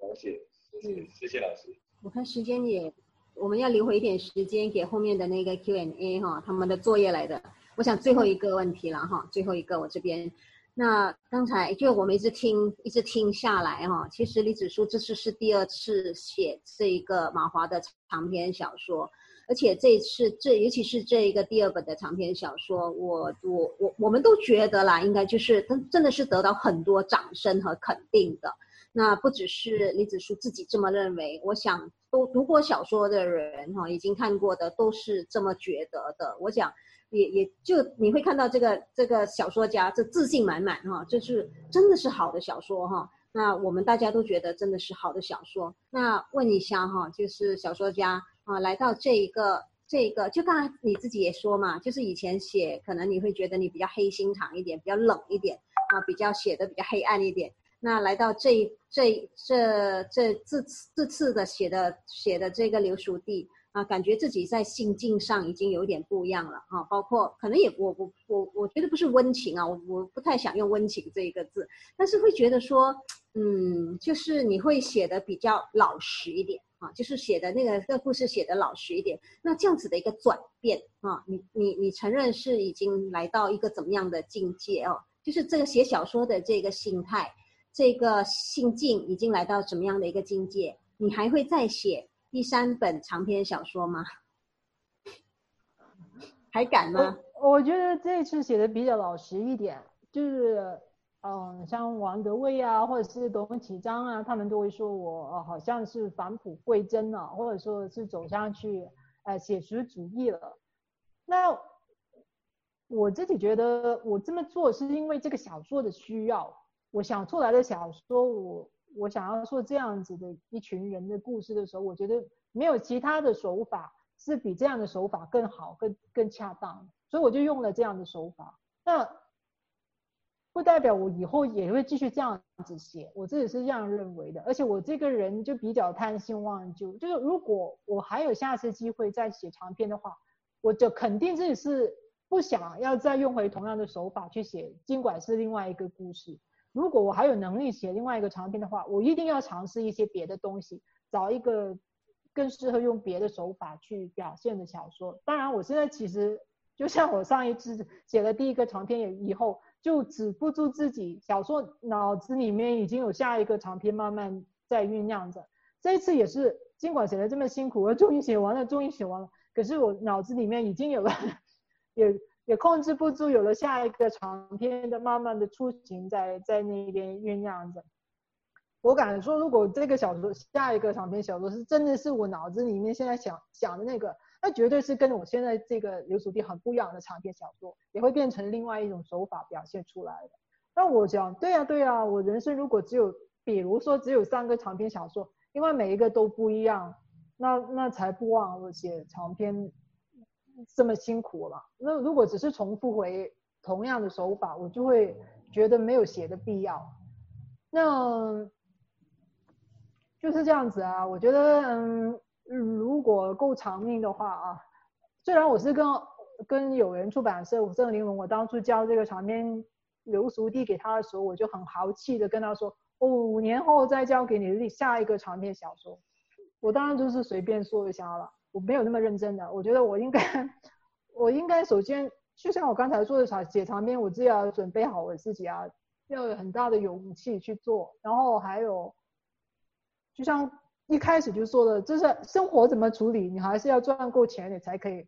有一笔储蓄金呢，才可以开始写全心全意的投注在下一个长篇小说里头，所以要准备的东西很多。我这当然不觉得五年里面可以可以可以做得到。可是我知道自己意识到去日苦多，就是你就没有多少时间了，就是这个东西不可能拖太久啊，拖太久自己的身体更没有能力去去承担下一次写的写的风险了。所以只要能力许可的话，我想我还是会至少再写一个长篇吧。就是我脑子里面已经想好了这么好的题材跟故事，如果不写出来又浪费了，就是。就是我不写，还有谁能够写这样子的心态？我想，呃，只要能力许可，我还是会至少再写一个长篇的。嗯，天哪，总是那么爱作践自己。我们也期待你，期待你作践自己了哈。我们期待真的是，因为马华很难得有这么好的小说家，有这么好看的小说，我们真的是非常非常期待的。我觉得真的是难得。有人可以这样这样有毅力去作践自己，太好了。哎，我的猫也在这里，我的猫也在这里，是吗？这么乖。可以让它亮亮相一下。我不敢抱。好，那我觉得我这边是差不多了。等下那个 Q&A 的部分是让学生来主持，是吧？好啊，好啊，好啊。嗯。好，那我先谢谢李子书。那我觉得真的是跟他跟他闲话家常哦。那这是我，我书都还没有读完哦，但是我想说，哎呀，很想听一下小说家怎么说。那你就来了啊，非常感谢。那呃，谢谢大家哈，谢谢中文系，谢谢。我想国艺会的王老师应该还在哈，谢谢您啊，让让马华有那么好的长篇小说啊，谢谢李子书，嗯，谢谢大家，谢谢。就小白，你让那个学生主持 Q&A 的部分是吧？是是是，呃，主持上会会接下去是。呃，那么现在就迎来了我们的 Q&A 环节，然后我们在学生这里是有收集到六道问题的。嗯、呃，第一道是您在做创作《流苏地》这本书的时候，最初的灵感是什么？首先我要说的是。其实现在写作这么多年，写作已经跟灵感没有什么关关系了。就是通常只有很年轻的时候才会，还说有一个灵感，然后开始写作。那现在其实写作已经是生活里面的一部分了，就是有没有灵感你都要写作的这个意思。就是，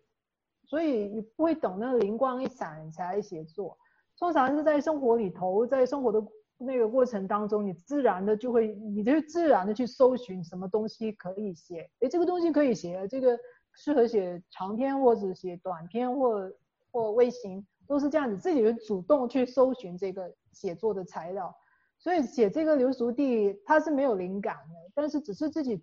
自觉的觉得有这个需要去写一个我们这一代马来西亚华人的是经历的故事，这样的这个心这个想法促使我驱使我去写这个流俗地。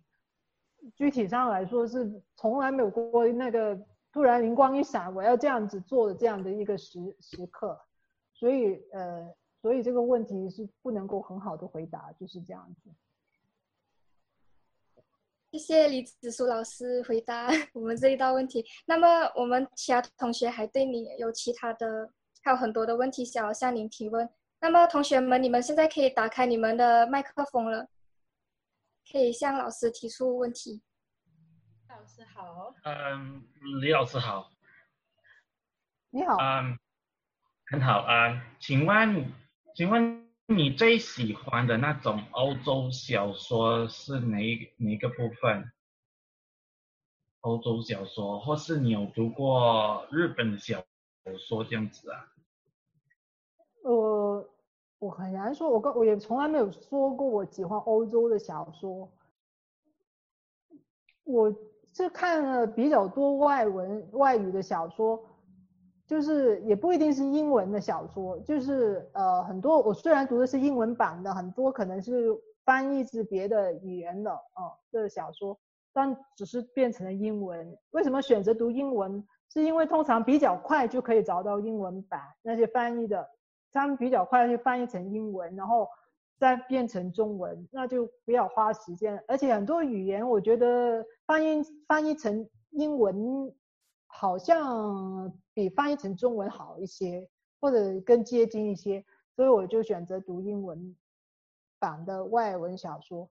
那这些年我读比较多英文小说，可是我我这个人就是不是那种会去关注作者是来自哪里哪一个国家的这样子的一个人。我只要看到好的小说，我觉得这个小说很好，我就要记下来。可是我没有去记这个作者，通常我连作者的名字都没有去记哦，或者。呃，这样子的情况，因为对我这个所谓的小说家来说，我敏感的在意的就是那个小说的部分，它哪里好哪里好。可是我不，我并不在意那个作者是谁，我也不会因为这样子而去想要去搜同一个作者的其他的书来看。我这个人看书还是比较随机的。那我觉得英文我所读过的小说，其实尽管它原文不是英文，很大部分的长篇小说。基本上都没有抛弃过故事性的，就是故事都是很重要的。每一个小长篇小说都是用故事去推动读者去读的。那这一点，我觉得，哎，这跟我们中文小说差别挺大。而且我我觉得中英文小说好处在于他们很少会啰嗦，就是你们不会读到那些一大段纯粹美感的文字这样子的。可以去掉跳过这样子的文字，在英文小说里面基本上就没有看到的。那呃，我没有没有说自己最喜欢的是他们这小说里的哪一部分，因为尽管是有着故事性，尽管不啰嗦，也有写的不好的小说啊，也有处理的不好的。那我只要是看到好的小说，我自己觉得这个小说好，就是我也不管它是哪一个国家或欧洲还是，但是我要说的就是日本的小说我看的比较少，这是真的。因为如果是读日本小说的话，应该我们去读中文的翻译版，不可能去读英文的翻译版吧？那呃呃，我读的比较少，村上春树也不是我的那杯茶，所以他出新书我也没有怎么去追。那我读西方小说，其实这些年我可能读比较多以色列作家的小说，他们都是用希伯希伯来文写写小说的。那就看英文版啊，因为希伯来文直接转去英文是比较多的，犹太人多嘛，那就可以直接从希伯来文转成英文。那我觉得其实以色列这么小的国家，他们他们的小说家有好些都很出色，非常强的。嗯，最近呃，我一直之前做这个驻版作家，《星洲日报》的有推荐，叫我推荐三本书，我这一段期间最喜欢的、最有印象的这书。我当我接到这样子的题目的时候，我第一个想到的基本上呃，就是以色列的作家，就是那个 David Grossman 的呃《A Horse Walk into a Bar》，我觉得那那个对一个小说同行来说，我觉得他敢这样子写小说，那么大胆，那么创新，那么了不起，就这样子的写法，就就让我非常的敬佩，非常的惊叹。那还有其他像 Edgar Keret 写的非常的短小的短篇小说，我也觉得是非常的非常多的灵光，就可以人家感到惊叹的。那每一个小说都可能有它好的小说，都可能有它好的部分。那我没有办法告诉你我最喜欢哪一部分，只要那个小说让我觉得好，我自然会找出它好的那个部分来，是这样子。好了。谢谢，谢谢老师。我也这样觉得，每个小说都有它自己的特色。然后我们分是有分几个小组，我们在每个小组也收集到相当的问题哦。然后，嗯、呃，大家有提问的话，现在也可以出来哦。呃，啊，老师，老师好。哦，好。嗯。呃，我呃，我有我有两个问题，其实。呃，第一个问题呢，就是因为我是一个喜欢写作的人，我是喜欢，也是蛮是喜欢写长篇小说、散文之类的。可是我这个人比较懒，就比较不喜欢阅读。对于阅读的话，是我个人比较懒散的。我想请问老师，呃，在写作跟阅读之间的话，是是一定要是有相互的影响的？还是说，呃，我是一个不喜欢阅读的人，就可以不用紧？还是我需要养成阅读的习惯，我才可以把一个小说、一个长篇小说写好呢？其实这位同学，我其实很难想象一个人如果不喜欢阅读，怎么会喜欢写作？就是我自己来说，我是从小就很喜欢看书的。就是我在还没有觉得自己喜欢写作、想要写作之前。我就已经喜欢读书了。我就是小学的时候，就只要什么书，随便什么书拿到我手上，我都可以看很久啊。就是大伯公千字图都要读一，都可以打发时间的那种。就是读到了有一天，我觉得我能够写东西，我觉得哎，我可以用我，就觉得你就就觉得，比如是在小学的作文课里面交上去作文的时候，就觉得自己的表达能力能够比其他同学强的时候。就觉得哎，我我掌握的东西比别人多哎，我懂得字，我懂得的表现的手法比别人多的时候，然后我就有了这个自觉的，觉得自己的在文字上的表表表达能力比人家强啊，因为我懂得多，我读过很我的其他同学都没读过的书啊，那我的想象力也因为阅读这些这么多千奇百怪的书以后，有了更大的可以开拓出更大的想象力。所以我就觉得自己在写作上的能力比别人强，而且也慢慢的有了这个写作的需要。觉得与其用语言来表现的话，我宁愿用文字，因为我觉得用文字表达的更准确更好。因为呃，我可以思考，然后才下笔。语言的话，我经常就是现在都没机会慢慢让我想一一个句话，就要直接开口讲话了。那我所以就是因为这样子而而觉得自己有这个写作的需要。可是这个写作的需要，其实是在后面是有这个阅读的积累，然后才铺垫出来。也只有因为有过那么多阅读，不断的一直在阅读，一直在开拓我对写作这个事情的想象。原来可以这样子写小说啊，原来小说可以文字可以这样子用的，然后就从中吸取别人的精华，就变成自己的。变成自己小说里面的手法，自己的文字、这语言，就他就不断的开开发你自己的这个脑区域。你刚才跟我说你不喜欢阅读，纯粹喜欢写作，我就觉得这很难想象。一个人，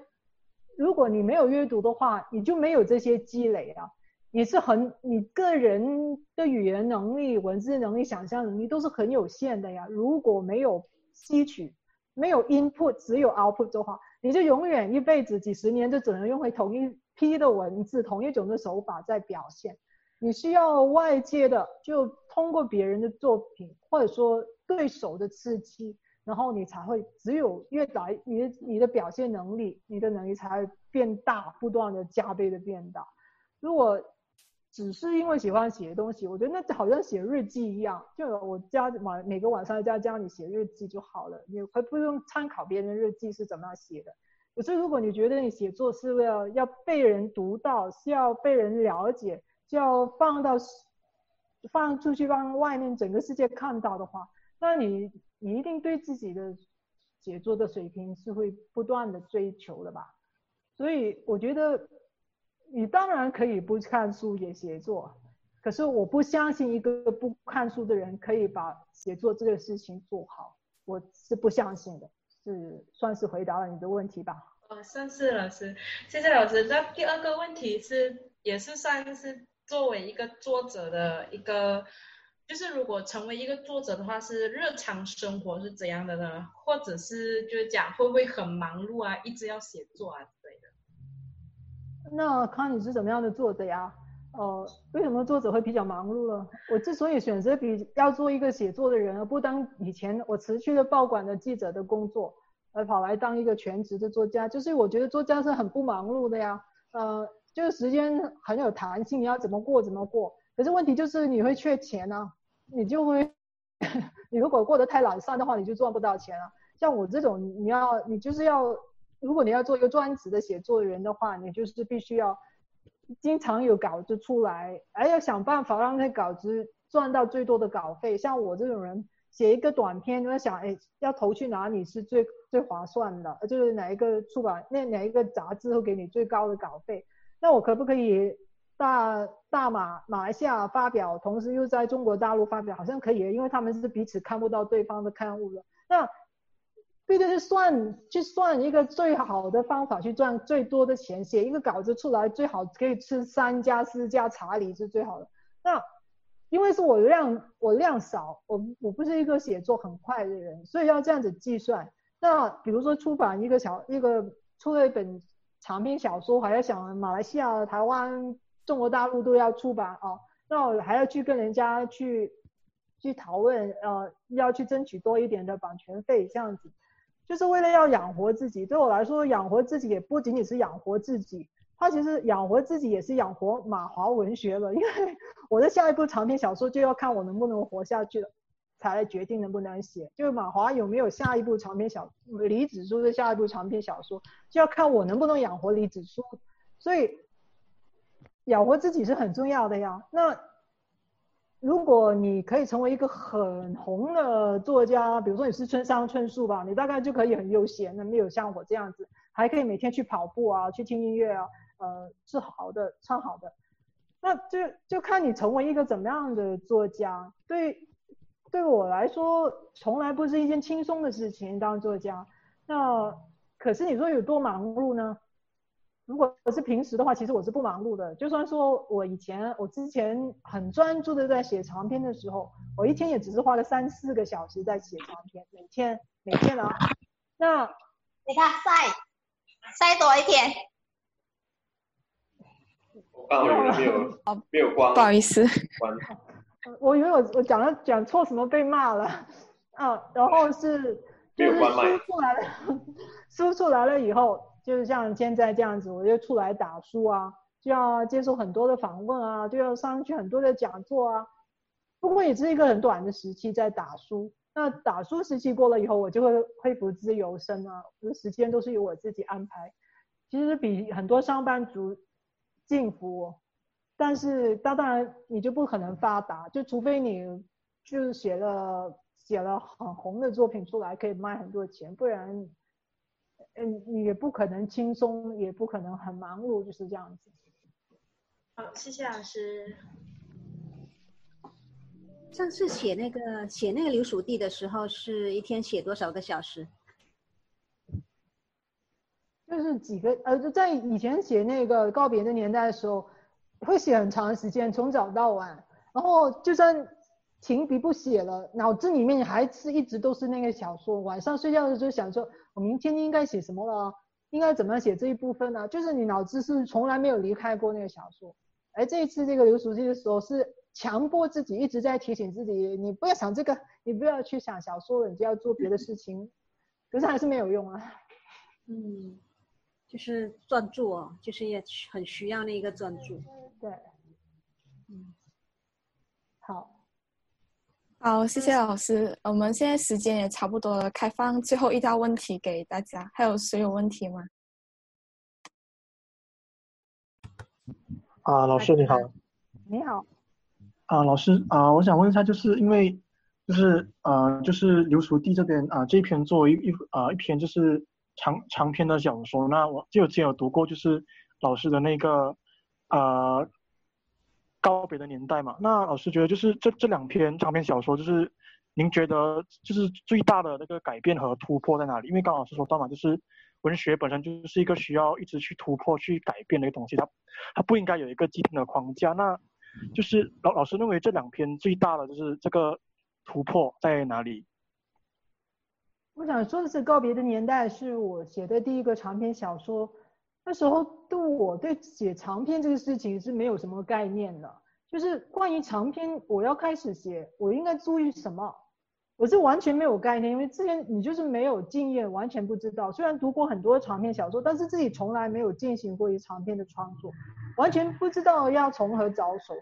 而你也不知道这个第一个长篇会不会就是你的最后一个长篇。所以那时候对我写这个长篇就会变成有一种贪心，就是你要探索各种各样的写长篇的可能性，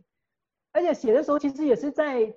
找一个机会去锻炼自己的笔，就想着说，哎，假如说这样子写，怎么样去控制它的节奏？怎么样，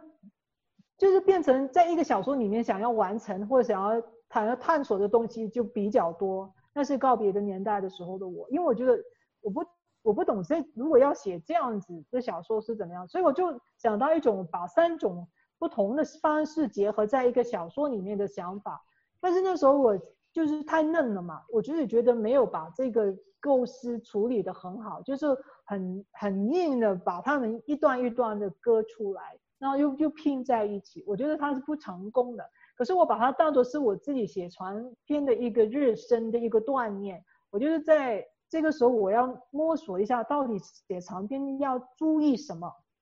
节奏叙事的节奏要怎么样控制？对话要多少？这个我是完全没干。可是，在那个小说以后，我觉得我就比较有，就是已经有了一个有一个想法，而且自己觉得好像上手了。所以这一次写这个长篇的时候，我跟自己说，我不会，我不需要再做之前这个部分，我不需要再去通过各种不一样的写法来来摸索，来找到一种写长篇的手感这个事情。那我就。很清楚知道自己要写的这个故事，这个这个内容，我只用这样子的手法，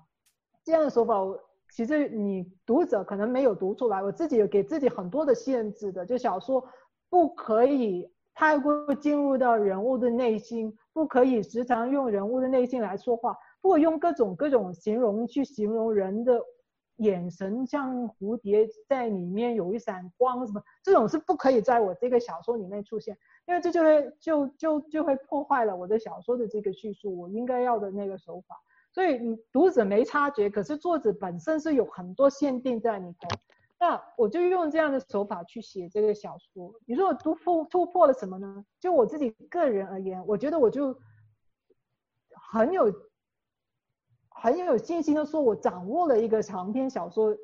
的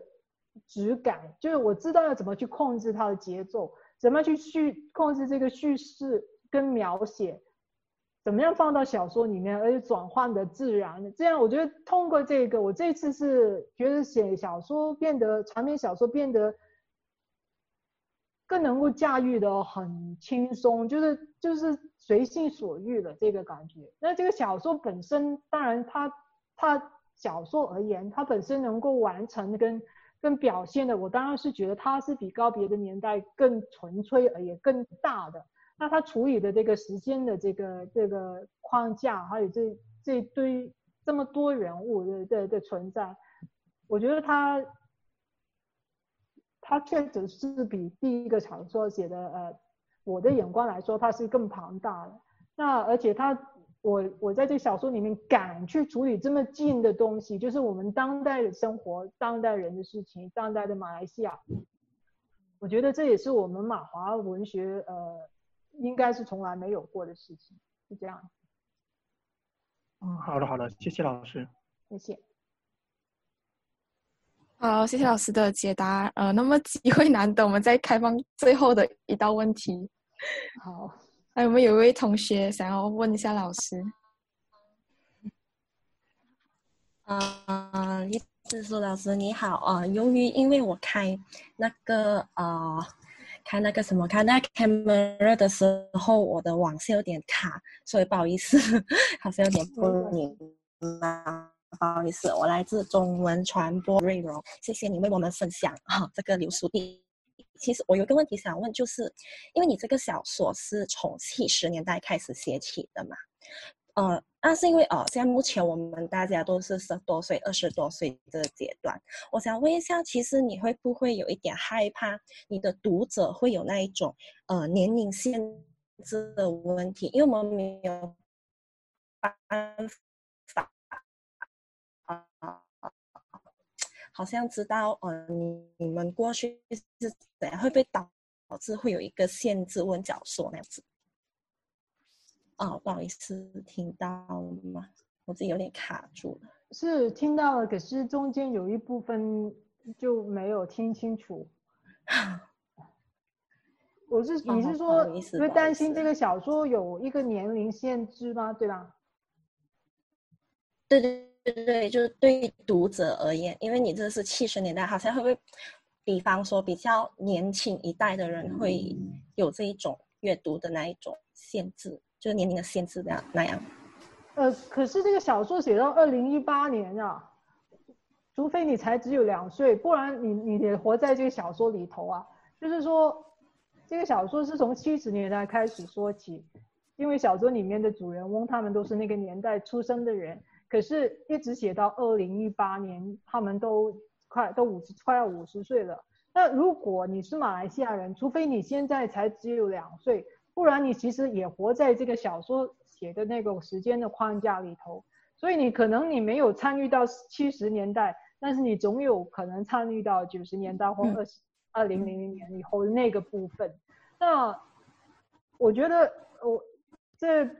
不可能有一种年龄的问题，而且事实上，我们不是时常读小说，就算是再遥远的事情啊，我们历史小说我们也读，所以说不能够说因为那个那个年代写的不是你的年代，所以你就会呃读的时候会有歌，或者说你就会不喜欢读这样子。如果写的是你妈妈的那个年代开始写起，可是我一直写到你出生了，而且你长大了，我觉得你就在这个框架里头，所以。我说这个小说要经得起马华人、马华读者的检验，不仅仅是我这个七十年代生的人的读者，他也包括像你们这么年轻十多二十岁的这这一辈，你们也在这个时候活在马来西亚，那你们也可以检验，用你们的眼光去看这个小说的，就这样子。好，谢谢老师。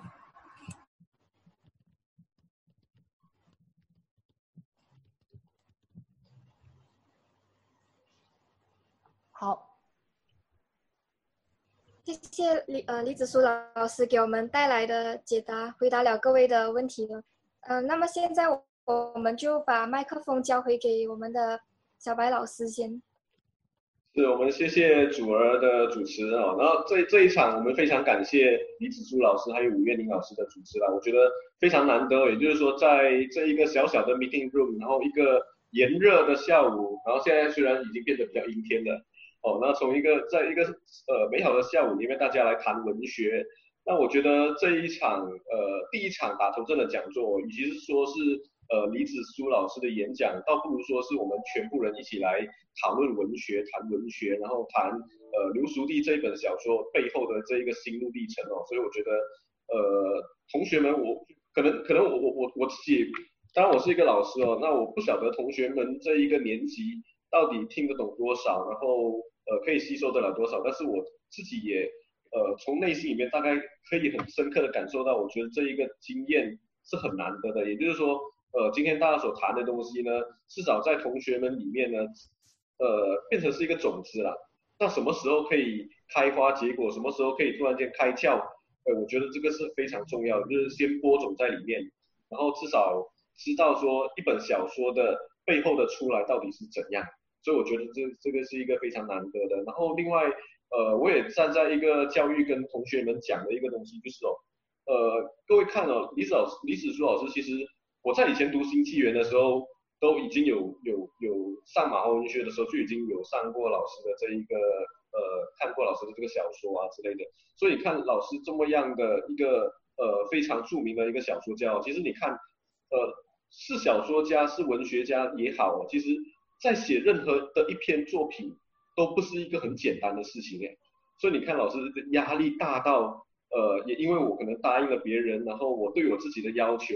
大到写小说的时候会生病啊，然后呃会呕吐啊，甚至老师刚刚也有分享说，整个胃酸都要吐完了，然后所以各位可想的这一本小说的这一个呃困难点在是是在什么地方哦？是那种压力跟那一种坚持哦。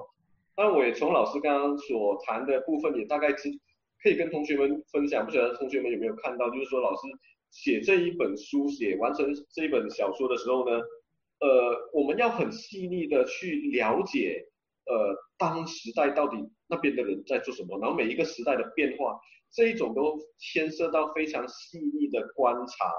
哦，所以如果没有细腻的观察还有体会，然后经历过各种各样的问题，然后大家应该要闭起眼睛来想一想，思考一下，你对于你经历过的东西，你对于你现在的社会环境有没有什么样的一个体悟？啊，如果没有这种体悟的话呢，那你很难写出这样的一篇小说啊。那也就是因为老师能够有这样的一个体悟，然后另外各位也可以学到，就是说我努力过，然后呃，我真的很用心在做这篇小说的时候呢，最后的结果，你各位可以看老师李子书老师的这个态度，他是非常自信的，哦，非常自信说这一本小说一定是非常的好看的。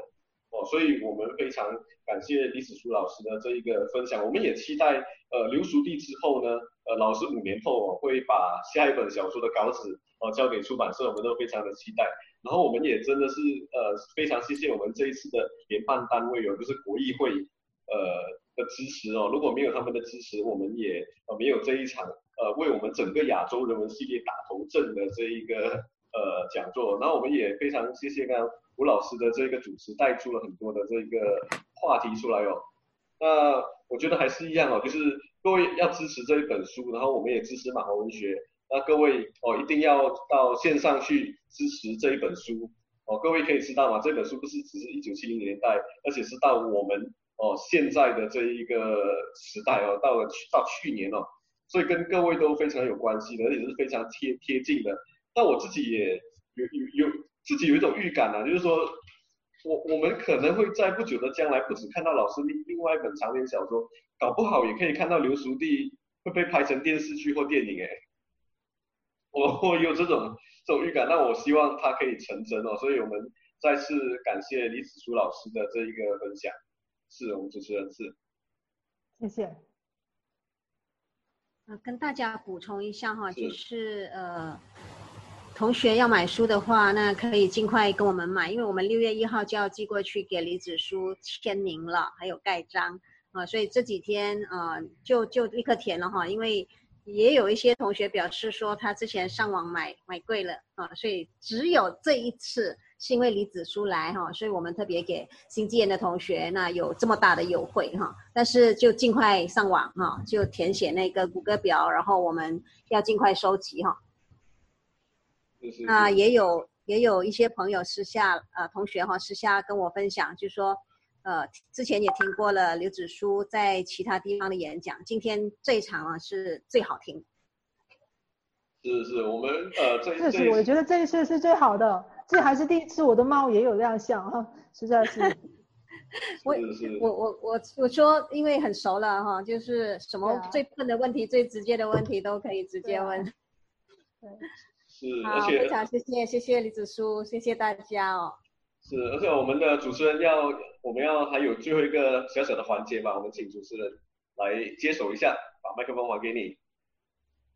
哦，现在我们有个大合照的环节，所以如果大家方便的话，把麦克风，不是麦克风，对不起，呃，把摄像头打开一下。好，有四页哦，我一我一说一二三，然后大家再摆一个姿势。比我们大家比个赞吧，好不好？对，我们标志着我们第一场的呃讲座圆满成功。好，啊、等一下，现在是第一页。一二三。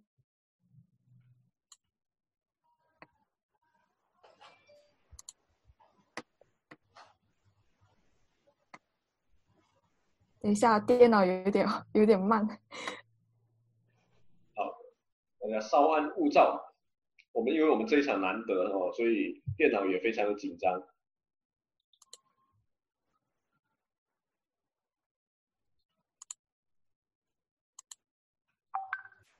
OK，现在是第二页。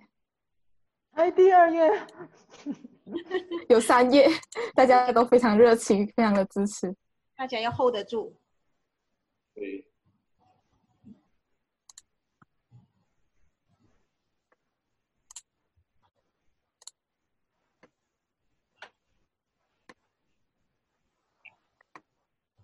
等一下哦。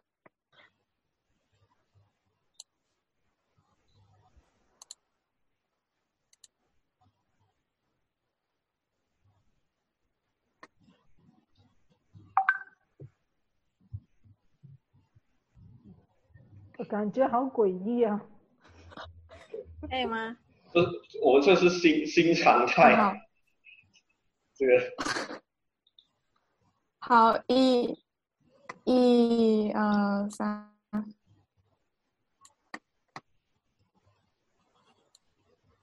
好。好了吗？OK。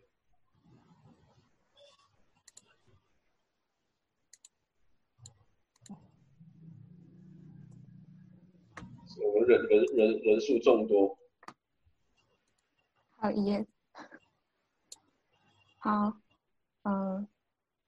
一二三，